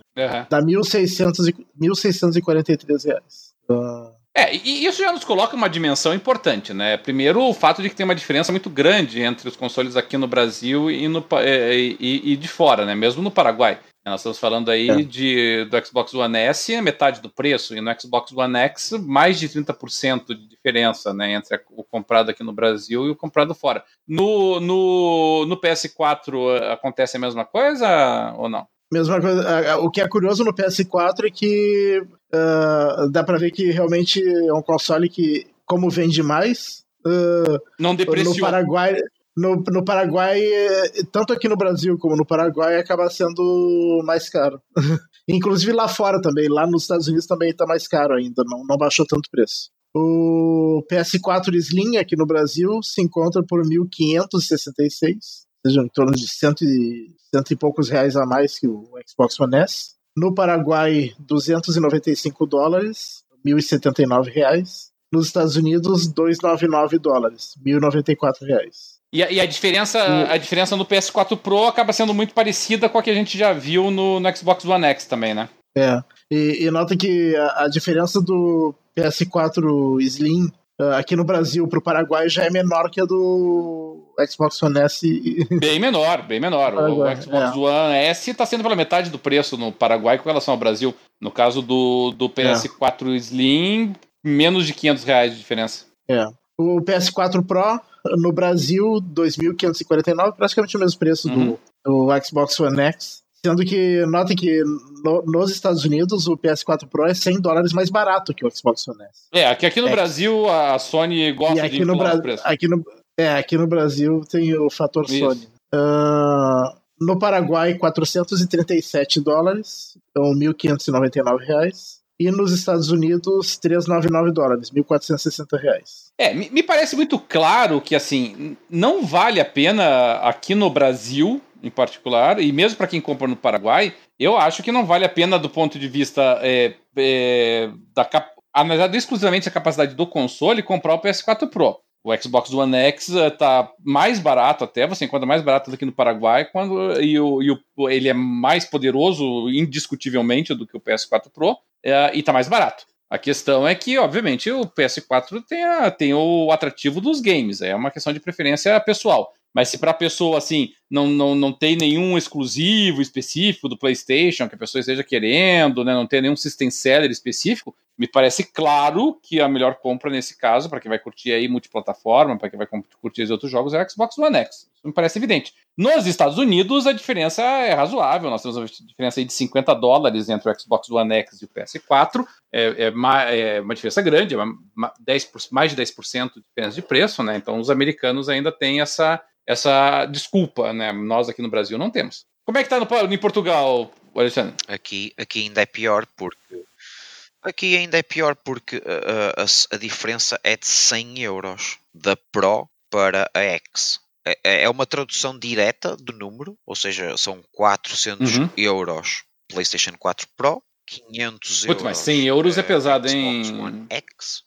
E 100 euros é muita diferença num continente é. que é absolutamente sonista. Então, a Microsoft não tem hipótese com, com, este, com este preço, ainda que neste momento os 500 euros traga já um bundle de Forza 4 e o Forza Motor, Motorsport 7, uh, eh, ainda assim não é, não é de todo um, não é de todo chamativo, não é de todo um. É, é muita coisa. No, no Brasil, mesmo que, que eles chegassem nesses. Se a gente fosse pagar esses valores, nós estamos falando de quase 420 reais de diferença. É muita coisa. É muita coisa. Não, e, não, e repara, repara bem, Uh, depois nós temos aqui, por exemplo, uh, PlayStation 4 Pro 1 Tera Spider-Man Edition 700 euros. Ok, é para loucos.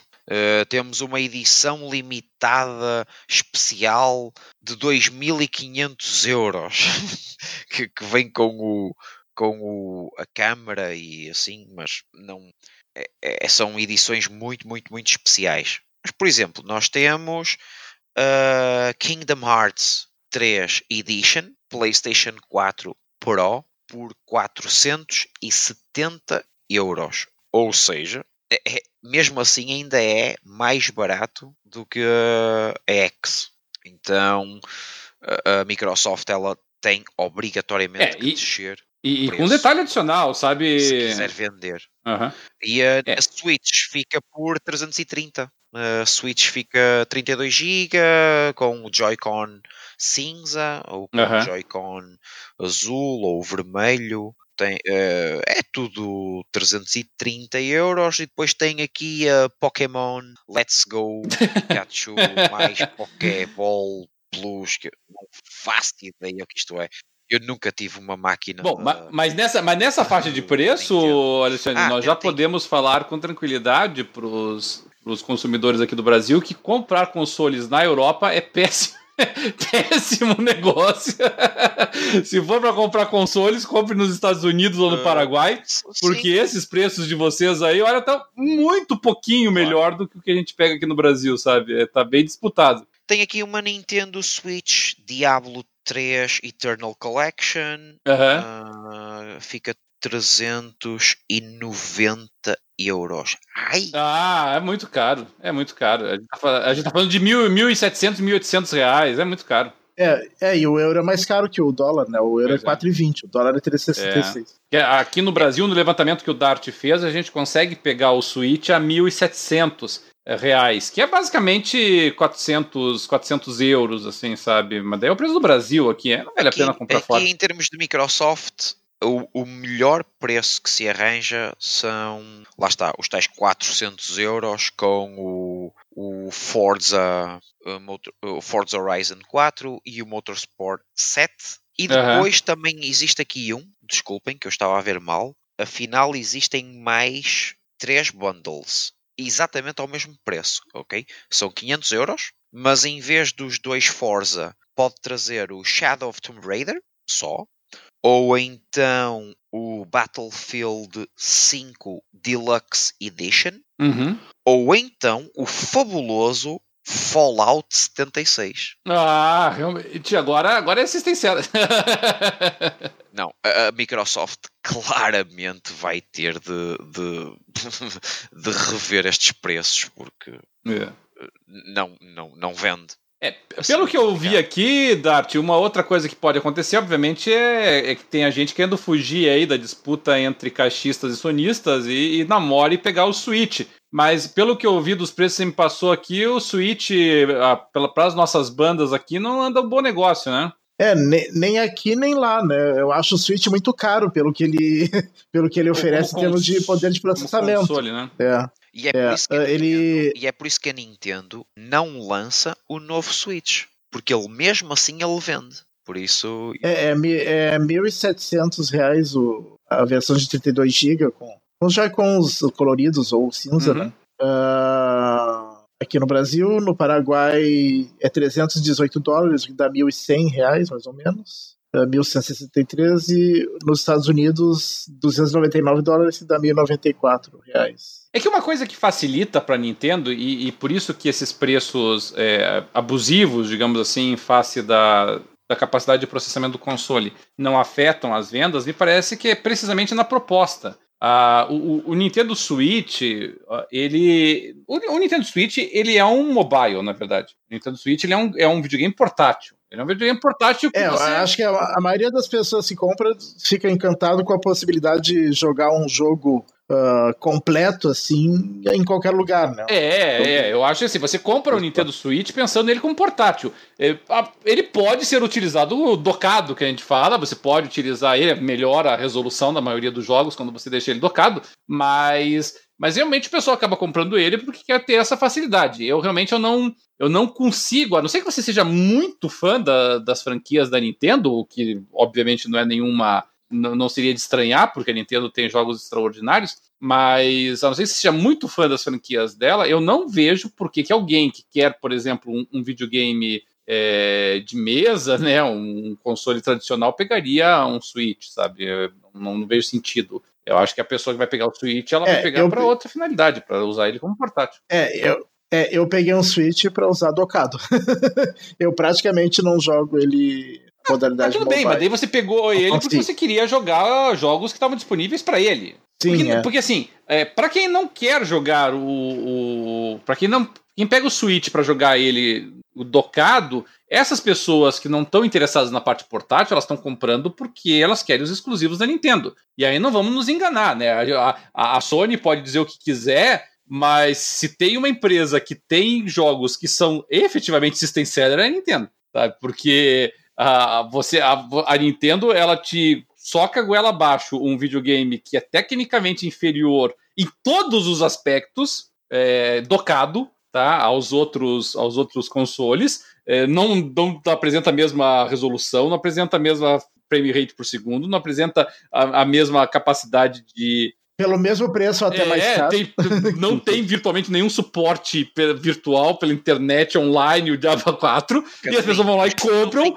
Mas como não tem internet, também não tem vírus. Não apanha nada. Ah, bom, tem isso. Não, não, não corre o risco de você tentar ligar o console e ele não entrar. Nada. Nada.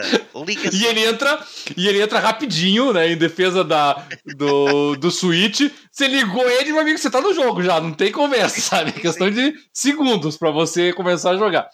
E o. E o Nintendo Switch, mas a pessoa compra por quê? Porque ela quer jogar o Mario, ela quer jogar o Zelda, ela quer jogar, enfim, a Donkey Kong, ela quer jogar o, o, o, o Metroid, enfim, ela quer jogar algum jogo da Nintendo, é isso que ela quer. Então, realmente, esses são system sellers, porque a pessoa aceita todas essas limitações e vai lá e compra. Eu não entendo. Eu, eu- eu não entendo o fascínio pela Nintendo. Não, juro que eu não entendo. E não entendo a compra do Dart. Comprar. Não, mas eu, eu tenho o Switch. eu também tenho. Só que eu comprei, eu comprei nos Estados Unidos. Só que a- ali, a, a gente aqui no Brasil, nós temos que fazer esse alerta, tá? Não, não é implicância com a Nintendo, tá? Que fique muito claro isso. Mas como nós estamos falando de uma questão de economia, nós temos que levar esses fatos em consideração. O Nintendo Switch no Brasil, ele custa mais caro do que a versão inicial do Xbox One, o Xbox One S e do PlayStation 4 Slim, tá? Custa, ele custa mais caro. A, Nintendo não está oficialmente no Brasil, então, quer dizer, você não tem suporte, você não tem garantia, você não tem absolutamente nada aqui no Brasil, caso de algum problema no teu console, tá? É, todos os... é, obviamente existem lojas que fazem importações pelos canais regulares, mas geralmente as que estão mais baratas não costumam ser pelos canais mais regulares de aquisição, isso é importante que se diga também. E depois que você ultrapassa tudo isso, você ainda vai dar de cara com o preço dos jogos do Switch, que são absolutamente surreais. Sabe? Você está falando, a gente acha caro os jogos da, da, da Sony ou da Microsoft aí a 240, 250 reais, da Nintendo é 350, 400. Sabe? É, é, é- essa é o naipe que você está falando aqui no Brasil, sabe? Então, nós, você está falando de um investimento É, os jogos de Switch, quando, quando estão os mais baratos que se encontram, tu não encontra loja física esse preço. Isso. Encontra na internet eh, por 2,99. Sim, sim, sim. E se, se for lançamento. Menos que isso, recente, tu não é, encontra. é. Então, assim, é, é um videogame muito caro. Então, infelizmente, hoje, muito embora eu tenha, muito embora o Dart tenha, é, ele foi o nosso terceira ou até quarta plataforma, dependendo do caso, é, que nós compramos em uma oportunidade. Eu estava, por exemplo, nos Estados Unidos e comprei todos os jogos do Switch lá nos Estados Unidos. O preço lá é o mesmo dos outros consoles, porque realmente aqui no Brasil é proibitivo. Aqui no Brasil, é, analisado friamente, sem a paixão de quem quer jogar jogos da Nintendo, ou excluído a- o fato da pessoa de repente estar procurando realmente um videogame portátil, é muito difícil de recomendar a compra do Switch, porque o mercado é muito ruim, você não tem garantia, a Sony não está aqui, não tem nada. A Sony, a Nintendo não está aqui, desculpa. é, você tá a ver navios daí, sabe? Então, realmente, é, eu, na minha avaliação, é o pior negócio que alguém pode fazer no Brasil hoje, no mercado de games. É, você sabe como é que tá aí em Portugal, ô- Alexandre? Em relação a. Ah, o preço da, do Switch, dos games dele, não? Olha, posso fazer aqui uma pesquisa muito, muito rápida, mas eu tenho ideia que é o mesmo preço dos jogos para PC. Mas. Não, mas daí tá vou excelente. Vou aqui pesquisar na FNAC. Vou, vou já fazer a Aham. publicidade grátis, não querendo fazer publicidade. Aqui no, aqui no Brasil, a FENAC está precisando de uma publicidade grátis, porque ela praticamente fechou todas as lojas e está se despedindo do Brasil. É, não, Não, praticamente não, já fechou todas. não, não quero Já fechou todas as unidades? Eu, eu tinha visto que tinha Todas. fechado de vários shoppings, mas eu achei que ainda tinha algumas abertas. não quero Ainda ela foi comprada, Não, é ela foi comprada pela cultura Fecha- e aí a cultura, a cultura entrou em recuperação judicial, então foi o prego final no caixão mesmo, né? Nós aqui, nós aqui em Portugal temos basicamente, eh, assim, para compra de videojogos, grandes superfícies. Temos a FNAC, temos a Vorten, que começa com um W. Ahm, Temos a Media Market e temos a Rádio Popular. Já Mas- estão bem melhores do que nós aqui no Brasil. mas sei lá, aqui na FNAC, por exemplo, temos o New Super Mario Bros. Deluxe e e fica 51 euros. É, é o preço dos Tá. jogos para PC. É, os 51 euros, se fosse convertido aqui para o Brasil, daria na casa de 210, 220, 230, dentro da faixa do que a Sony e a Microsoft cobram. Mas infelizmente aqui no Brasil tá, tá bem mais caro do que isso pro Switch. Temos aqui, Mas, mas isso. temos aqui uh, uh, as Legend Edition, por exemplo, do NBA 2K 2018 por 53,5. Mas depois temos aqui o Crash Bandicoot Insane por 34. Temos o Minecraft por 38. eh, temos o Wolfenstein 2 The New Colossus, eh, novamente 51.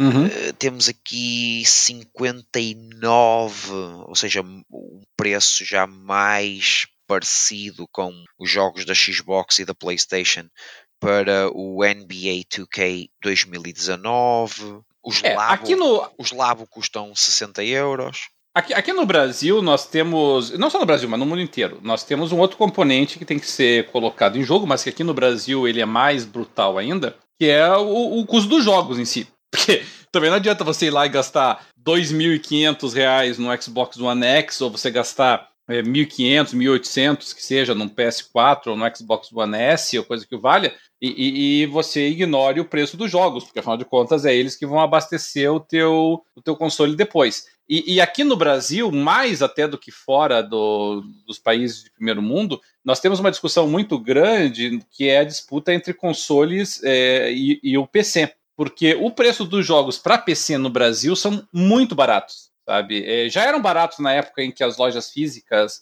é, imperavam, mas mesmo nas lojas digitais ele continua muito barato. E olha que nós tivemos até nos tempos para cá um esforço bem grande das, eh, das empresas eh, no sentido de tentar atualizarem os preços dos jogos de PC aqui no Brasil, porque realmente a, a diferença estava bem significativa. Mas ela continua ainda muito grande. Alguns jogos que, que passaram a ter distribuição aqui no Brasil, as empresas distribuidoras locais elas acabaram influenciando o preço dos jogos para PC digital e acabou aumentando o preço deles. Mas ainda assim a faixa de preço é bem mais baixa. Tá, para você ter uma ideia, por exemplo, pegando um jogo recente, o, o Resident Evil 2, o remake, que saiu aqui no Brasil a 259, me parece, né? No, no Xbox One e na, no PS4, para PC saiu a 129, praticamente metade do preço. E, e isso é uma coisa muito normal. O Pillars of Eternity 2 saiu a pouco mais de 90 reais. Nós estamos falando aqui, convertido aí para a Europa, é, Alexandre, seria o jogo saindo a 21 euros, 22, 24, 25 euros. Tá? É, é nesse naipe que E nós é- estamos e é falando. em média de física. preço. Em média física. Não. É, aqui. Não, esse- esses preços em mídia digital, tá? Aqui- A, mídia física no Brasil, para PC, praticamente está morta já. É, Ah, ok. Vende muito pouca coisa para isso. Olha, tá? eu posso fazer Mas- uma pesquisa no meu Steam para ver qual é que é o preço aqui do. É, pode, pode ter certeza, pode ter certeza absoluta que vai ser mais caro do que aqui, tá? Por isso que eu falei É, que é tanto que tem muita, muito jogador do Steam que cria conta, faz gambiarra pra comprar na Steam brasileira ou Rússia, que são os, os Steam mais baratos que tem. Inclusive a Steam tava banindo gente que fazia isso. Né? É. É, você tem jogos aqui, ó. O... E tinha muito americano tá comprando tá na loja brasileira pra, pra, comprar mais barato. É, eu não sei quanto é que tá custando o, o episódio do Life is Strange, por exemplo, no Xbox. No, no, no PC tá 24 reais. Olha, qual é, qual é que era ah, o jogo. Seria, seria, o equivalente a 6 euros, 5 euros, qual é, na verdade. Qual é que era o, o nome do jogo que, que acabaste de falar? De... Resident Evil. Pode pegar o Resident, o Resident Evil 2 não, não, mesmo. Pillars of Eternity. O Pillars of Eternity 2. Okay. Aqui o Pillars of Eternity 2 tá custando 25 euros. Pois aqui é Pillars, Pillars of Eternity é 20, 27. O 2. Uh, não. Uh, espera, estou a fazer aqui qualquer coisa errada. É Pillars of Eternity 2 Deadfire. Ah, Deadfire. Pois.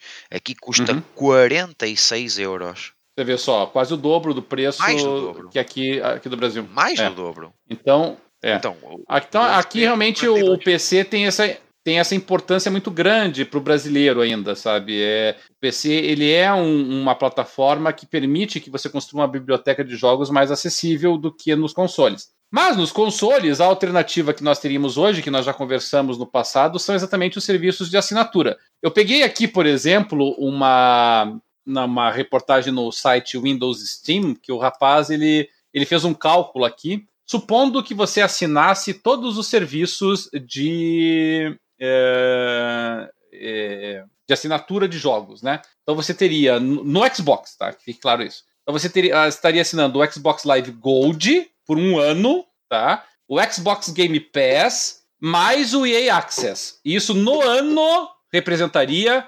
606 reais. 600, quase 607 reais, tá? O equivalente, para ter uma dimensão aí, tá 150 euros, mais ou menos, tá, Alexandre? Para você ter Xbox Live Gold, uh, Xbox Game Pass e EA Access por um ano. Esse seria o preço aqui do Brasil. E aí, para eu passar a palavra para vocês, o que eu gostaria de destacar é, nós não temos a PlayStation Now aqui no Brasil, tá? Mas se nós tivéssemos pelo mesmo preço que está fora do Brasil, a PlayStation Now por um ano, se não me engano, por um ano não, é, a PlayStation Now por a, a assinatura mensal dela tá 20 dólares. Seria equivalente aí a cerca de 70 reais por mês. A PlayStation Now é muito cara comparado ao preço que cobram a Xbox Live aqui no Brasil. A assinatura de um ano da PlayStation Now tá, tá 100 dólares, né? Seria equivalente aí a 350 reais. Então, obviamente, vale muito mais a pena você fazer a assinatura anual da PlayStation Now do que o pagamento mensal.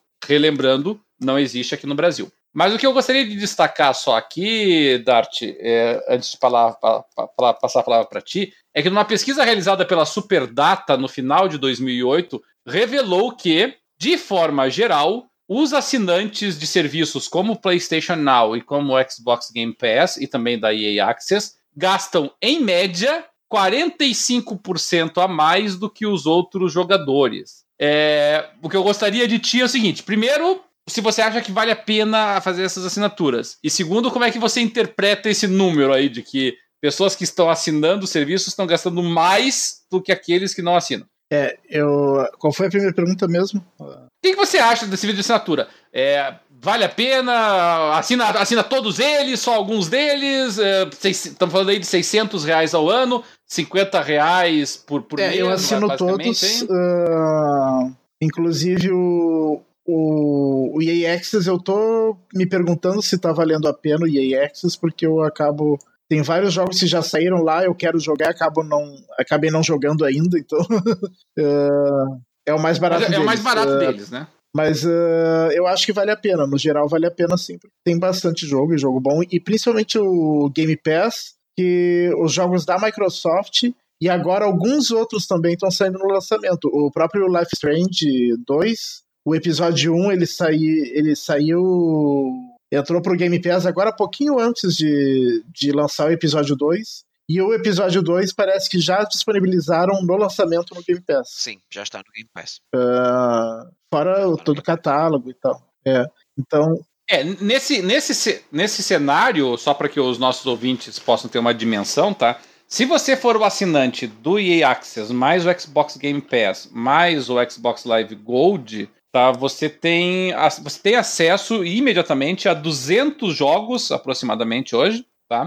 Mais, obviamente, os três ou quatro jogos, se você tiver o Xbox 360, é, que você por, por ganha é, da, da Games with Gold. Isso. Então, ao todo, você estaria girando aí na casa de 250 jogos, supondo, é claro, que você é. fosse jogar todos eles, né? É, então, esse é um grande pro, me parece. O Alexandre é um grande defensor do Game Pass, né, Alexandre? Desde o primeiro dia. Foi o Game Pass que há um ano e dois meses, três meses, há um ano e três meses, me fez continuar na, na marca Microsoft, na marca Xbox, porque se, se houvesse na altura PlayStation Now, eu tinha abandonado completamente a Microsoft. E hoje era possuidor de uma PlayStation apenas e só a PlayStation 4, a Slim, que é o modelo que eu tenho, nem sequer é Pro. E hum, eu, eu, ainda em relação à tua pergunta, se eu acho que, a primeira parte da pergunta, se eu acho que vale a pena o investimento, sim, completamente. Eu de Live Gold mais Game Pass e não tenho EA Access, mas se eu quisesse EA Access, em códigos promocionais, eh, a arranjar assim boas promoções, eu conseguiria um ano disso tudo, tudo junto, os três códigos, por 110, 115 euros. Ou seja, isso dá 10 euros por mês. 10 euros por mês. É, é o Game Pass eu consegui agora no fim do ano, não, acho que foi na Black Friday. Teve uma promoção porque o Game Pass eles a Microsoft não não tem ainda a assinatura anual dele, né? Uh, mas eles venderam eu tenho, eu tenho mas é mas anual. mas eles venderam um código por um tempo limitado durante a Black Friday de um ano e eu comprei por 199 reais. Pronto. Bem menos do que para dois anos. Eu comprei para dois anos tudo, ou seja, eu fiz stacking. É, tem, é, eu, é 2000 e... é, eu acabei não comprando dois desses cartões, comprei só um, então peguei um ano. Uh, mas, mas infelizmente eles não oferecem rotineiramente né, a assinatura de um ano, é só quando tem as promoções. Eu, eu, eu posso vos dizer que gastei por ano, live mais uh, Game Pass, não chegou a 95 euros por ano. E se tivesse comprado o, o EA Access, tinha-me ficado por 115 euros. Ora, 115 euros, isto não dá sequer 10 euros por mês. 10 euros por mês é francamente um excelente negócio. Uh, uhum, em relação à segunda uhum. parte da pergunta, porque é que o pessoal paga estas assinaturas todas e continua a comprar jogos? Ou compra ainda mais jogos?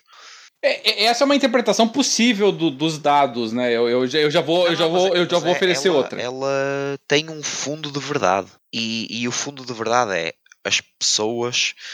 Primeiro, é medo que não consigam jogar os jogos e eles saiam, entretanto, do catálogo sem a pessoa ter conseguido jogar. Por exemplo, eu tive pena de ter saído o stacking da, da Xbox 360. Saiu há há dois dias. Pronto, saiu do catálogo e eu era um jogo que eu queria jogar, o Stacking, e acabei por nunca, nunca o jogar. E então o pessoal compra por medo de ele sair do catálogo. E também tem muito jogo que não outra, entra né, no catálogo. Outra situação. Sim, e há muito jogo que não entra. Mas a outra parte da, da, da situação é as pessoas, eu acho que consomem mais, ou melhor, compram mais do que realmente consomem.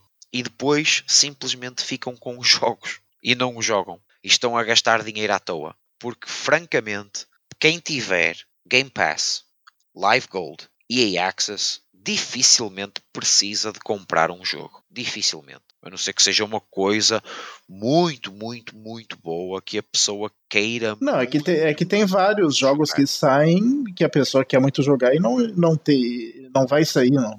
Mas. É, se você quisesse jogar o Red Dead é, Redemption, claro. vai ficar Mas, esperando. Exemplo, eu, eu acredito que, sei lá, um Resident Evil 2, o, o, o remake dele, eu acredito que mais tarde ou mais cedo ele vá para o Game Pass. Como foi o Metal Gear Phantom Pain, por exemplo. É, é um jogo, como videojogo, como mecânica, é um videojogo incrível. E ele está lá. O Hitman, ele está lá. O Tomb Raider, ele está lá. Por isso, não as pessoas que querem. Eu não sei se tem algum outro jogo da Capcom no Game Pass. O Resident Evil 7 foi? Tem, uh, não, não, não. Resident Evil 7 não. Tem o, o Revelations, tem o, tinha o 0, tinha o 1, uh, o, o. 1 remake, esse? Tinha um outro. Um, um dois anos. Sim, o 1 remake. Tinha 1 remake. É, então o 2 remake daqui a pouco pode aparecer mesmo. Claro que sim. Só que as pessoas querem tudo para ontem. As pessoas têm que ter calma. Uh, não, não, não vão desesperar. Eu acho que também tem outro componente. Tem pessoas que, por exemplo, tem os jogos e querem comprar os DLCs. Daí compra o DLC daqueles jogos para jogar. Né? Mas é que é assim. Por exemplo, qual é que é a diferença entre jogar? Vamos dar um exemplo. Um exemplo bem prático. Um, um jogo da Ubisoft e a, e a Ubisoft ela é rainha a fazer isto. Assassin's Creed, o Origin, por exemplo. Já nem falo do Odyssey. O Origin. Qual é a diferença entre jogar o Origin hoje, imaginemos que ele saiu hoje, ou, ou na data a que ele saiu, e jogá-lo hoje numa promoção com os DLCs todos ao mesmo preço e sem bugs. Digam-me qual é que é a diferença a nível prático. Ah, porque Assassin é um jogo velho e, e, e eu, e, e, eu não o joguei na altura. Oh, gente, para mim o jogo é novo. Para mim o jogo ele saiu hoje. Eu nunca o joguei. é. Se eu nunca joguei, o jogo é novo, isso é verdade. Eu nunca acabei o The Witcher 1. Tenho aqui no PC. Eu se jogar hoje o The Witcher uhum. 1 do início ao fim, para mim o jogo é novo. Eu nunca vi o fim. É, é o, esse exemplo pode ser um pouquinho extremo, porque obviamente claro, a gente tá um jogo bem claro. antigo e você vai sentir talvez um pouco a, a, diferença obviamente. da gráfica. Mas, mas o que você obviamente. falou é verdade. Existem alguns jogos que vale muito a pena você pegar no lançamento, porque eles são jogos que dependem de você ter uma comunidade ativa, de jogadores e tal, né? Se você for jogar, por exemplo, eh, sei lá, vai jogar Forza Motorsport 5 hoje, vai estar você e você jogando, entendeu? Não, não vai ter mais ninguém jogando. O pessoal vai estar jogando Forza 7, quando muito Forza 6 okay. ou Forza Horizon. Então, então esses são jogos que realmente você precisa é, é interessante pegar no lançamento. Vai dizer que esses exemplos que eu dei, inclusive, são de jogos que estão no lançamento no Game Pass, tá? Mas, mas é, existem outros que eu concordo contigo, sabe? Você, a pessoa fica aquela neura de comprar, comprar, comprar, comprar, e não tem a menor necessidade, porque o jogo vai acabar. É, você vai ter a mesma experiência algum tempo não. depois, né? Isso é uma coisa que a gente cansa de dizer. É, jogo com foco no single player não, não tem é, porquê, tem que ser, você tem que ser paciente nessas coisas, assim, sabe? A não ser alguma coisa, tipo uma obra-prima, assim. Tipo, é, que, eu acho, que, que vou... acho que dá pra um, um uh, Red Dead Redemption, esses aí eu acho que Olha, foram a fila. Eu, eu, ia dar, eu ia dar justamente esse exemplo. Eu este ano vou jogar o Red Dead Redemption 1. Para mim o jogo é novo. Eu só joguei os primeiros 15 minutos do jogo, da Xbox 360. Por isso, para mim, o jogo é absolutamente novo. Qual é a diferença entre jogar o Red Dead Redemption 1 quando ele saiu ou hoje? Não é nenhuma. Não é nenhuma. E quem ganhou fui eu. Comprei muito mais barato. Sem bugs, Xbox. É, mas jogo, jogo da Rockstar eu não, não aguento ficar esperando tanto tempo, não. eu quero jogar no lançamento. Mas, mas, é, mas é que tá, você, eu acho que você pode gastar dinheiro comprando jogos no lançamento, se são jogos assim que realmente você é fã, que você realmente é, é, é um jogo assim que você vai comprar e você vai praticamente só jogar ele durante horas e horas e horas a fio, assim, sabe? E tudo bem. Agora, às vezes claro. o pessoal fica nessa neura de comprar, comprar, comprar, comprar assim que saiu. Às vezes o cara compra, vai lá e, e paga num um jogo full, sabe, preço cheio, é, sem que o jogo, sem que sequer ter acabado o jogo anterior que ele comprou, assim, sabe? E, e aí claro. isso não me entra claro. na cabeça. Que a pessoa vá lá e compre jogos que, é, que ela de repente vai demorar anos para jogar, mas comprou numa promoção, comprou quando tava, tava mais barato.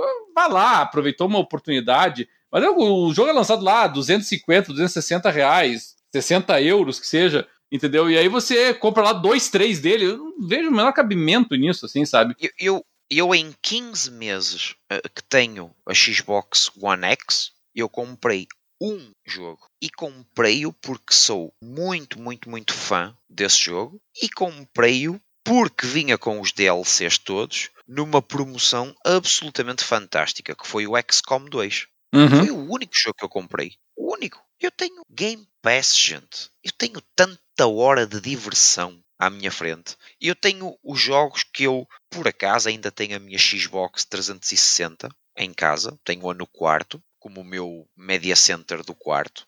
Uh, mas a verdade é que nós não necessitamos de ter a Xbox 360. Nós, pela, pe, pelo, pelo site, pelo, pelo XCOM, pe, pelo Xbox, nós podemos fazer a compra do jogo e descarregá-lo na, na, na, nossa One. Por isso, nós não precisamos de fazer a, a descarga ou, ou, a compra ou a validação do jogo dado na Live Gold na máquina 360. Nós, neste momento, não precisamos.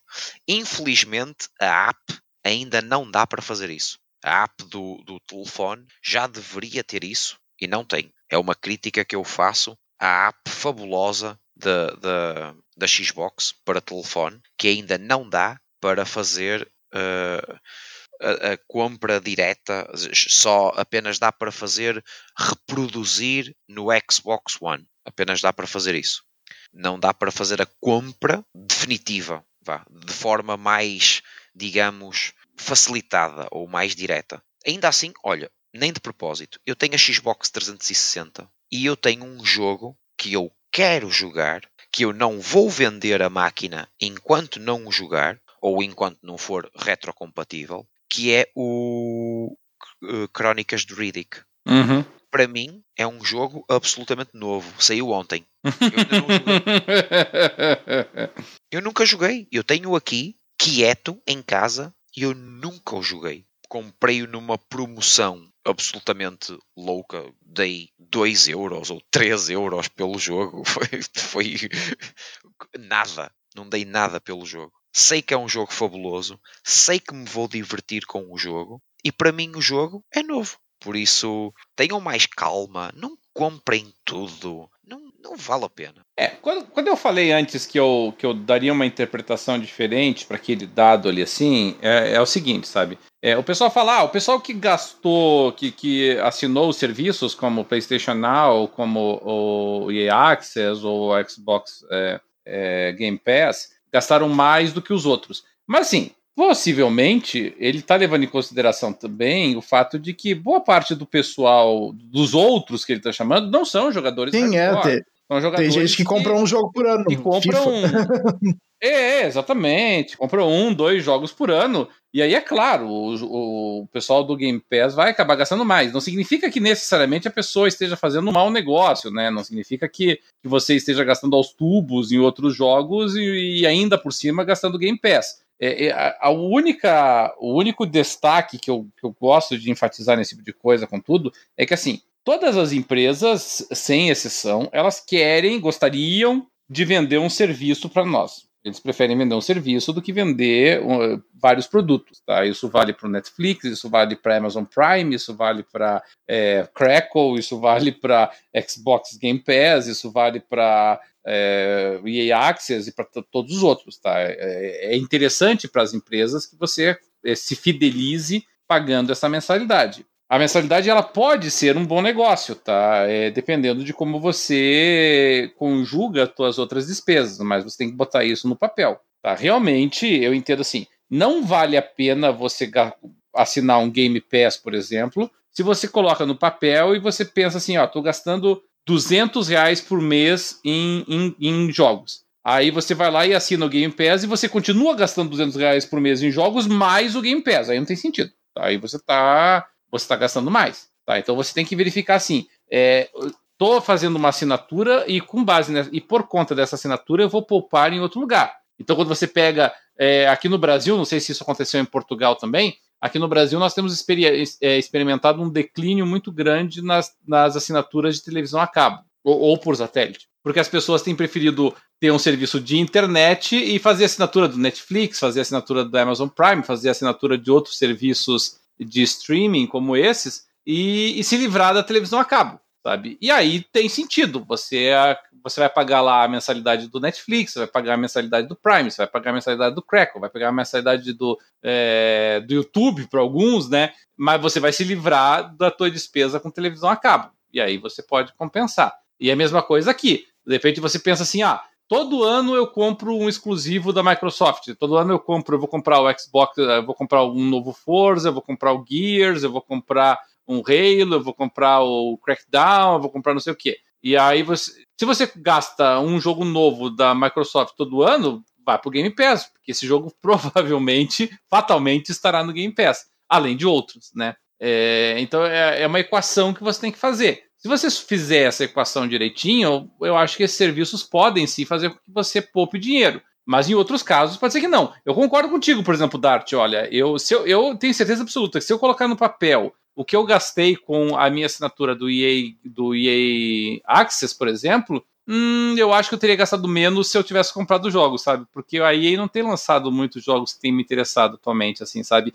E com um agravante, né? A EA deixa os jogos dela no Access? Deixa mas deixa um, algum tempinho depois do lançamento. Vários desses jogos são jogos que são importantes você ter no lançamento, né? Os jogos, os jogos de tiros, FPS. Então ali, uh, ali eu tenho achado assim que a EA precisa deixar os jogos dela mais rápido no, no Access para valer a pena, sabe? Mas eu tenho certeza absoluta. Ou então aumentar o preço. É, uh, um Ou jogo que eu tô preço, esperando. Claro. É. Um jogo é. que eu tô esperando que, que apareça no EA Access é o Aquele que é dos dois caras na prisão, que esqueci o nome. Way Out. A Way Out. Way Out. Esse eu, eu tô esperando aparecer. Isso, é, Esse eu tô esperando é, aparecer. Pra jogar em co-op deve ser um espetáculo. Né? Eu, eu eventualmente irei comprar um ano de EA Access para jogar os três Dragon Age, porque eu nunca joguei nenhum Dragon Age e quero jogar os três. Bom, ruim, extraordinário. Na vou, respectiva vou, ordem. Vou, vou jogar esses três e depois quero jogar o Andromeda. Vou, vou dar uma chance. É, o Andromeda é um jogo que eu acabei comprando em vez de esperar sair no EXS. E eu, e eu não joguei ainda. Pelo menos durante um ano. Vou pelo menos durante um ano comprar. Um ano. É, esse, esse é o típico exemplo de situação em que você está desperdiçando dinheiro. Eu, veja, não estou criticando aqui o Dart, porque eu, eu canso de fazer isso. Sim, é mas é, é, a típica situação em que friamente você perdeu dinheiro. Né? Você, você compra o jogo, não joga ele, e aí esse jogo eventualmente acaba sendo disponibilizado já, num dos serviços de assinatura. Então, esse é um cenário. Agora, o, o, o truque é: vamos aprender com ela. Já, já, já. Quer dizer, pior, eu não lembro se eu comprei ou não, porque eu me lembro de ter jogado as primeiras 10 horas uh, que, que era gratuita, né? Pelo, pelo EA Access. E daí depois, como era acesso antecipado, daí tinha que esperar o lançamento para jogar. Eu não me lembro se eu cheguei a comprar ou não, porque eu queria jogar ele. Eu queria. Uh, eu não achei ruim esses, essas primeiras 10 horas que eu joguei aqui. É que acabou vindo outros jogos e tal, acabei não jogando. Tenho vontade. É, para mim, tem um problema grande, e é, e é grande mesmo para mim, é, que é o fato de que eu gosto de ter os jogos para mim. Tá? Eu gosto de poder jogar os jogos quando eu estou afim de jogar os jogos. Sabe? Eu, eu não gosto da ideia de, de que o, o jogo está disponível para mim por um determinado período de tempo e depois eu não vou ter mais acesso a ele. Tá? É, e veja, eu entendo perfeitamente, eu sei que analisado friamente, é, provavelmente ou eu vou jogar o jogo no tempo que ele está disponível, ou provavelmente eu nunca jogarei ele mas ainda assim ele tem essa, é, é, essa força psicológica, sabe, do ter o jogo comigo, sabe, de ter a, a possibilidade de é, jogá-lo. Mas, mas esse problema é mais do Game Pass do que do EA Access, porque o EA Access, os jogos depois que entram não saem mais. O Game Pass é que tem a rotatividade. Isso, né? isso, isso é verdade. É que o Game Pass é o mais delicado, porque o EA Access, assim, embora eu até ache que se eu colocasse no papel, eu, eu gastei mais dinheiro nele do que eu teria comprando jogos separado,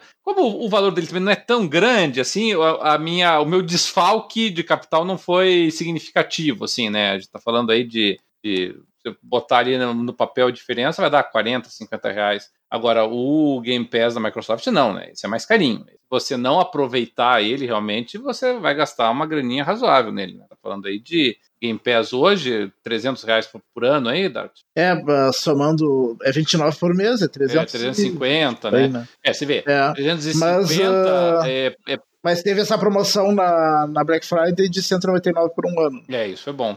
É, 350 num ano é, é um jogo e meio, digamos assim, né? A pessoa vai jogar, um, comprar um no lançamento e vai pegar um numa promoção.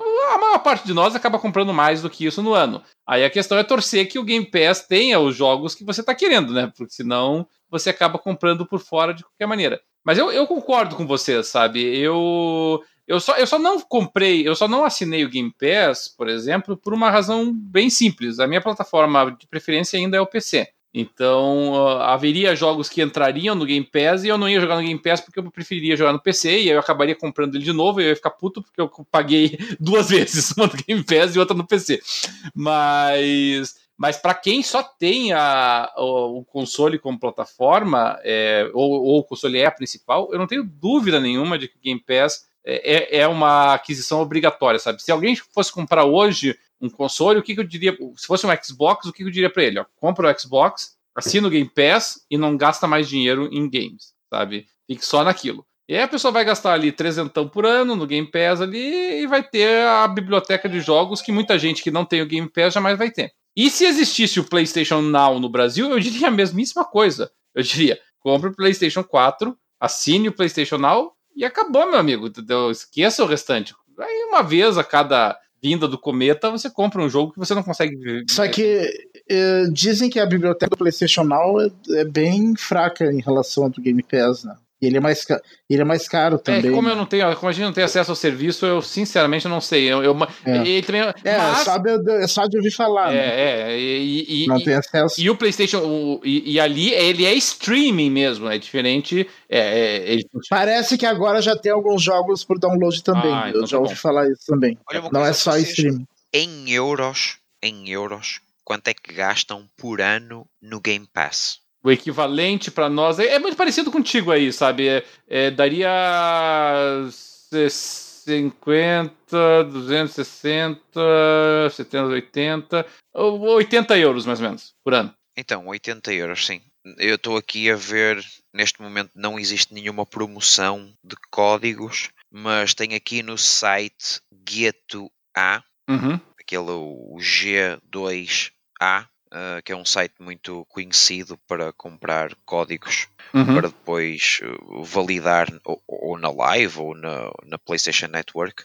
E tem aqui um Game Pass Global 12 months, uhum. uh, ou seja, um ano, fica por 73 e 69. Uhum. Ai não, tem aqui ainda mais barato.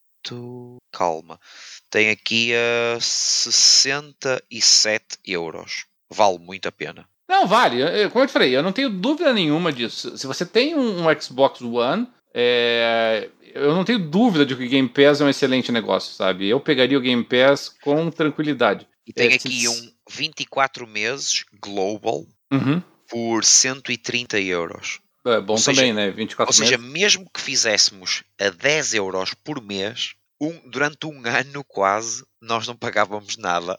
É. É, eu não tenho dúvida de que vale a pena, e se a PlayStation Now vier eventualmente para o Brasil, mesmo até que, que, a, que a quantidade de jogos dela não seja equivalente com a do Game Pass, eu não estou fazendo essa, essa comparação aqui. Estou dizendo que você tem acesso a uma biblioteca gigantesca de jogos, provavelmente muito, provavelmente não, com absoluta certeza muito maior do que você vai jogar, tá? É, você até pode dizer, ah, mas de qualquer maneira, dos 200 jogos, eu, eu gosto de 20 é 20 jogos, meu amigo. 20 jogos hoje em dia. Nós estamos falando aí de jogos aí com 30, 40 horas de duração. Nós estamos falando aí de 800, 900 horas. Isso supondo que não seja um jogo aí que te prenda que nem um Dota, que nem um, um Fortnite ou coisa parecida. Entendeu? É, é uma barbaridade de, de horas de jogo que você está falando. Se vocês, se vocês forem um jogador barra trabalhador e conseguirem jogar 20 jogos por ano no Game Pass, parabéns. É, é muito difícil. Vocês é estão muito, muito, fortes, estão, estão fortíssimos a jogar. É, você está falando aí, se você for. Vai, vai, você vai zerar dois jogos por mês. Não, não. É, e ainda é... assim, reclamarem do preço do Game Pass, que é. vos deu 20 jogos num ano. É. E vocês conseguiram jogar 20 jogos nesse ano e ainda ir trabalhar, gente, menos.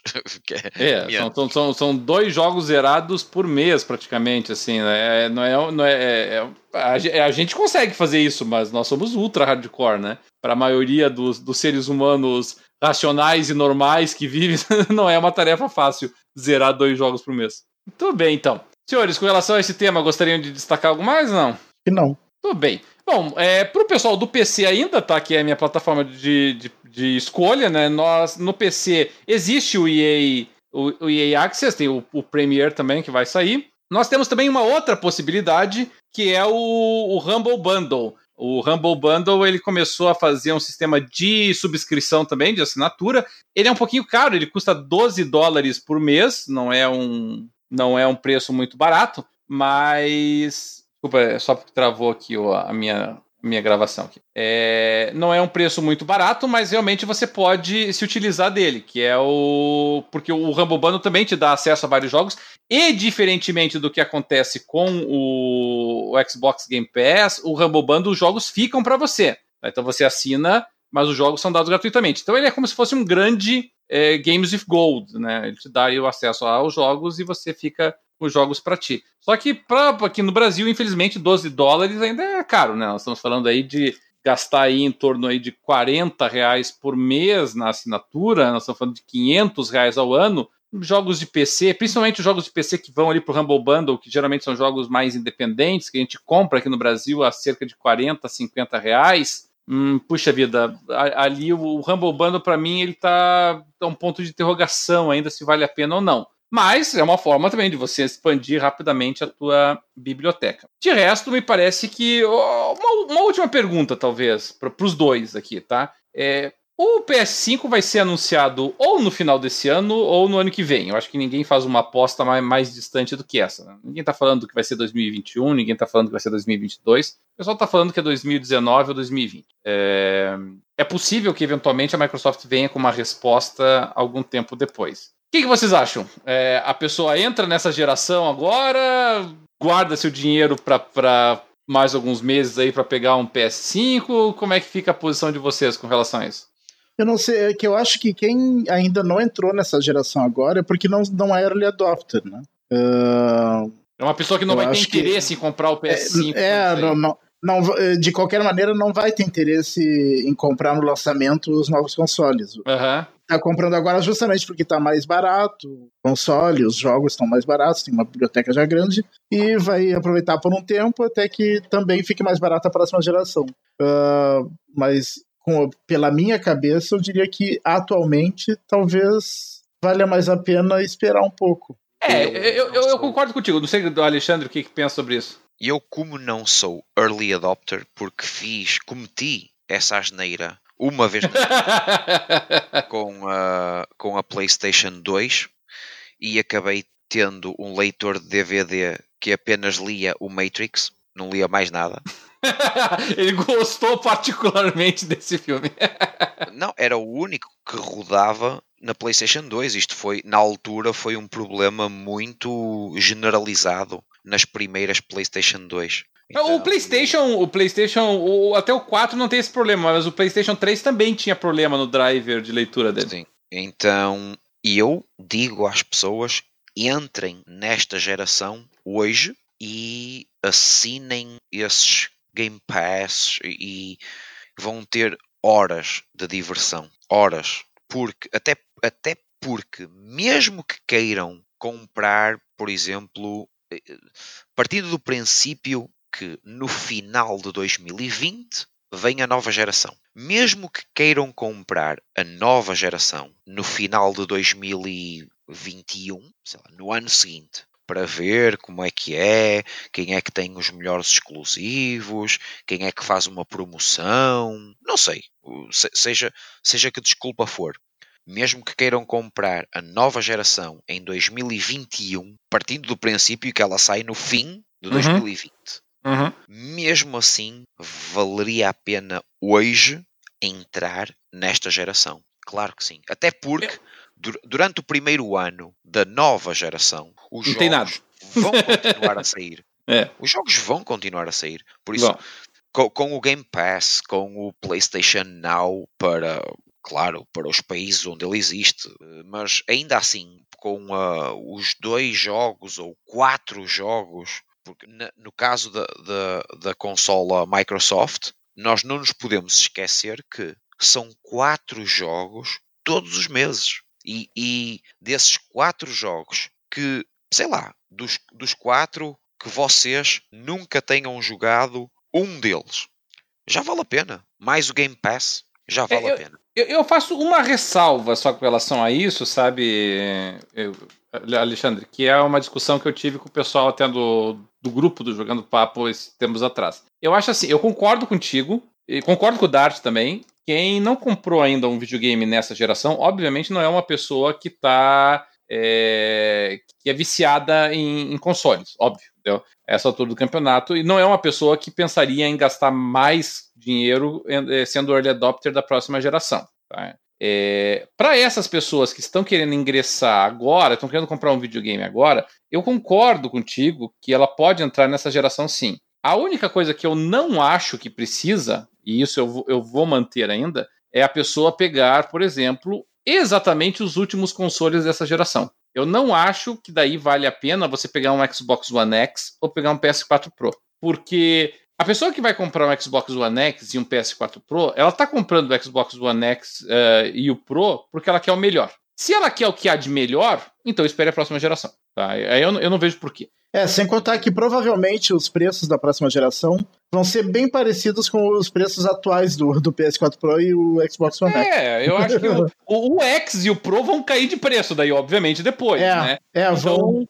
É, então eu acho que não vale a pena. Você pode entrar nessa geração, mas então aproveite que o Xbox One S, que o PlayStation 4 Slim estão mais, é, tão mais baratos agora e, e, e, pegue a versão básica, porque obviamente você não é, se você não entrou na geração ainda, você não é um aficionado, você não é um hardcore, você não é um early adopter. Então o que, que você faz? Entra na geração com o console básico, é, assina o Game Pass, por exemplo, se for o Xbox One, ou, ou, ou assina a PSN Plus e aproveita algumas promoçõezinhas que ela tiver ali, e vai montando, e vai, ter, vai com a tua biblioteca dos jogos que já saíram, que já vai ter horas e horas e centenas de horas para você jogar à vontade ali, não precisa gastar mais dinheiro com isso. Né? Agora, pegar e gastar dinheiro num Xbox One X, que tá caro, no PS4 Pro, que aqui no Brasil é absurdamente caro para um console inferior ao Xbox One X. E agora, não.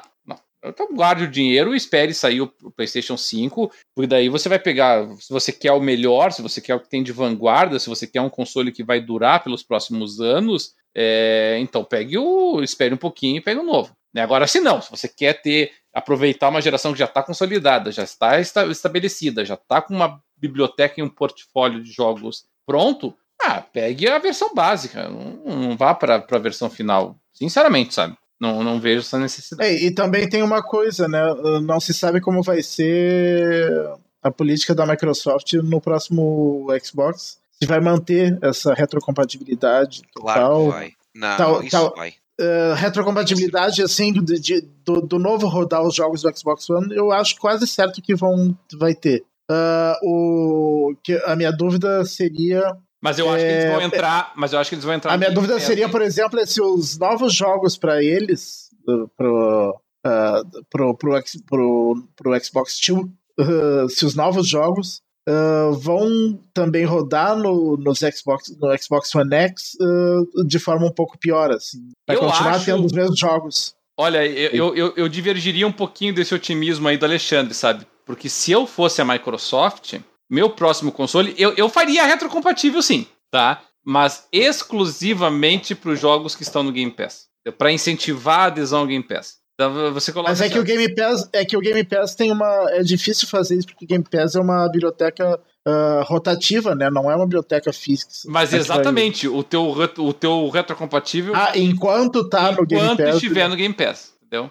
É, eu, eu acho. Porque assim, o game, o, a retrocompatibilidade ela é uma, uma funcionalidade que tem muito sentido para jogos físicos. Mas para jogos digitais, assim, a ideia é, é, que você baixa o jogo e ele funcione então nas duas. E aí o que, que você faz? Você não dá essa retrocompatibilidade no digital. Você diz o seguinte: olha, os jogos retrocompatíveis estão disponíveis no Game Pass. Aí, se for o caso, você até pode chegar no Game Pass e dizer: olha, esses jogos aqui é, vão ser permanentes no Game Pass. Isso você pode até fazer. Né? Você deixar ali uma biblioteca de 200, 300 jogos do Game Pass que não faz parte do rotativo porque são jogos retrocompatíveis. Mas que eu colocaria no Game Pass, ah, eu faria isso, entendeu? É uma escolha muito óbvia, me parece.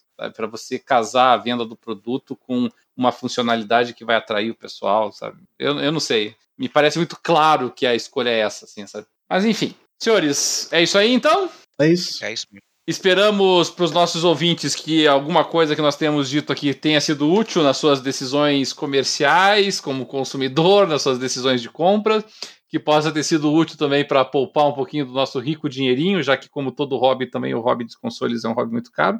E, obviamente, qualquer dúvida, sugestões, críticas, as opiniões que foram dadas aqui assim, é só entrar em contato conosco pelo e-mail jogandopapo@jogandopapo.com.br, também na nossa página jogandopapo.com.br, na nossa página do Facebook do Jogando Papo, além também do, do nosso tópico específico sempre presente no PXB, pxb.net.br. Por qualquer uma dessas vias, nós estamos sempre de olho nos comentários, nas manifestações dos nossos ouvintes. Saibam sempre que são mais do que bem-vindas por nós. Nós vamos ficando por aqui, desejando um bom dia, uma boa tarde, uma boa noite a todos os nossos ouvintes e até a próxima.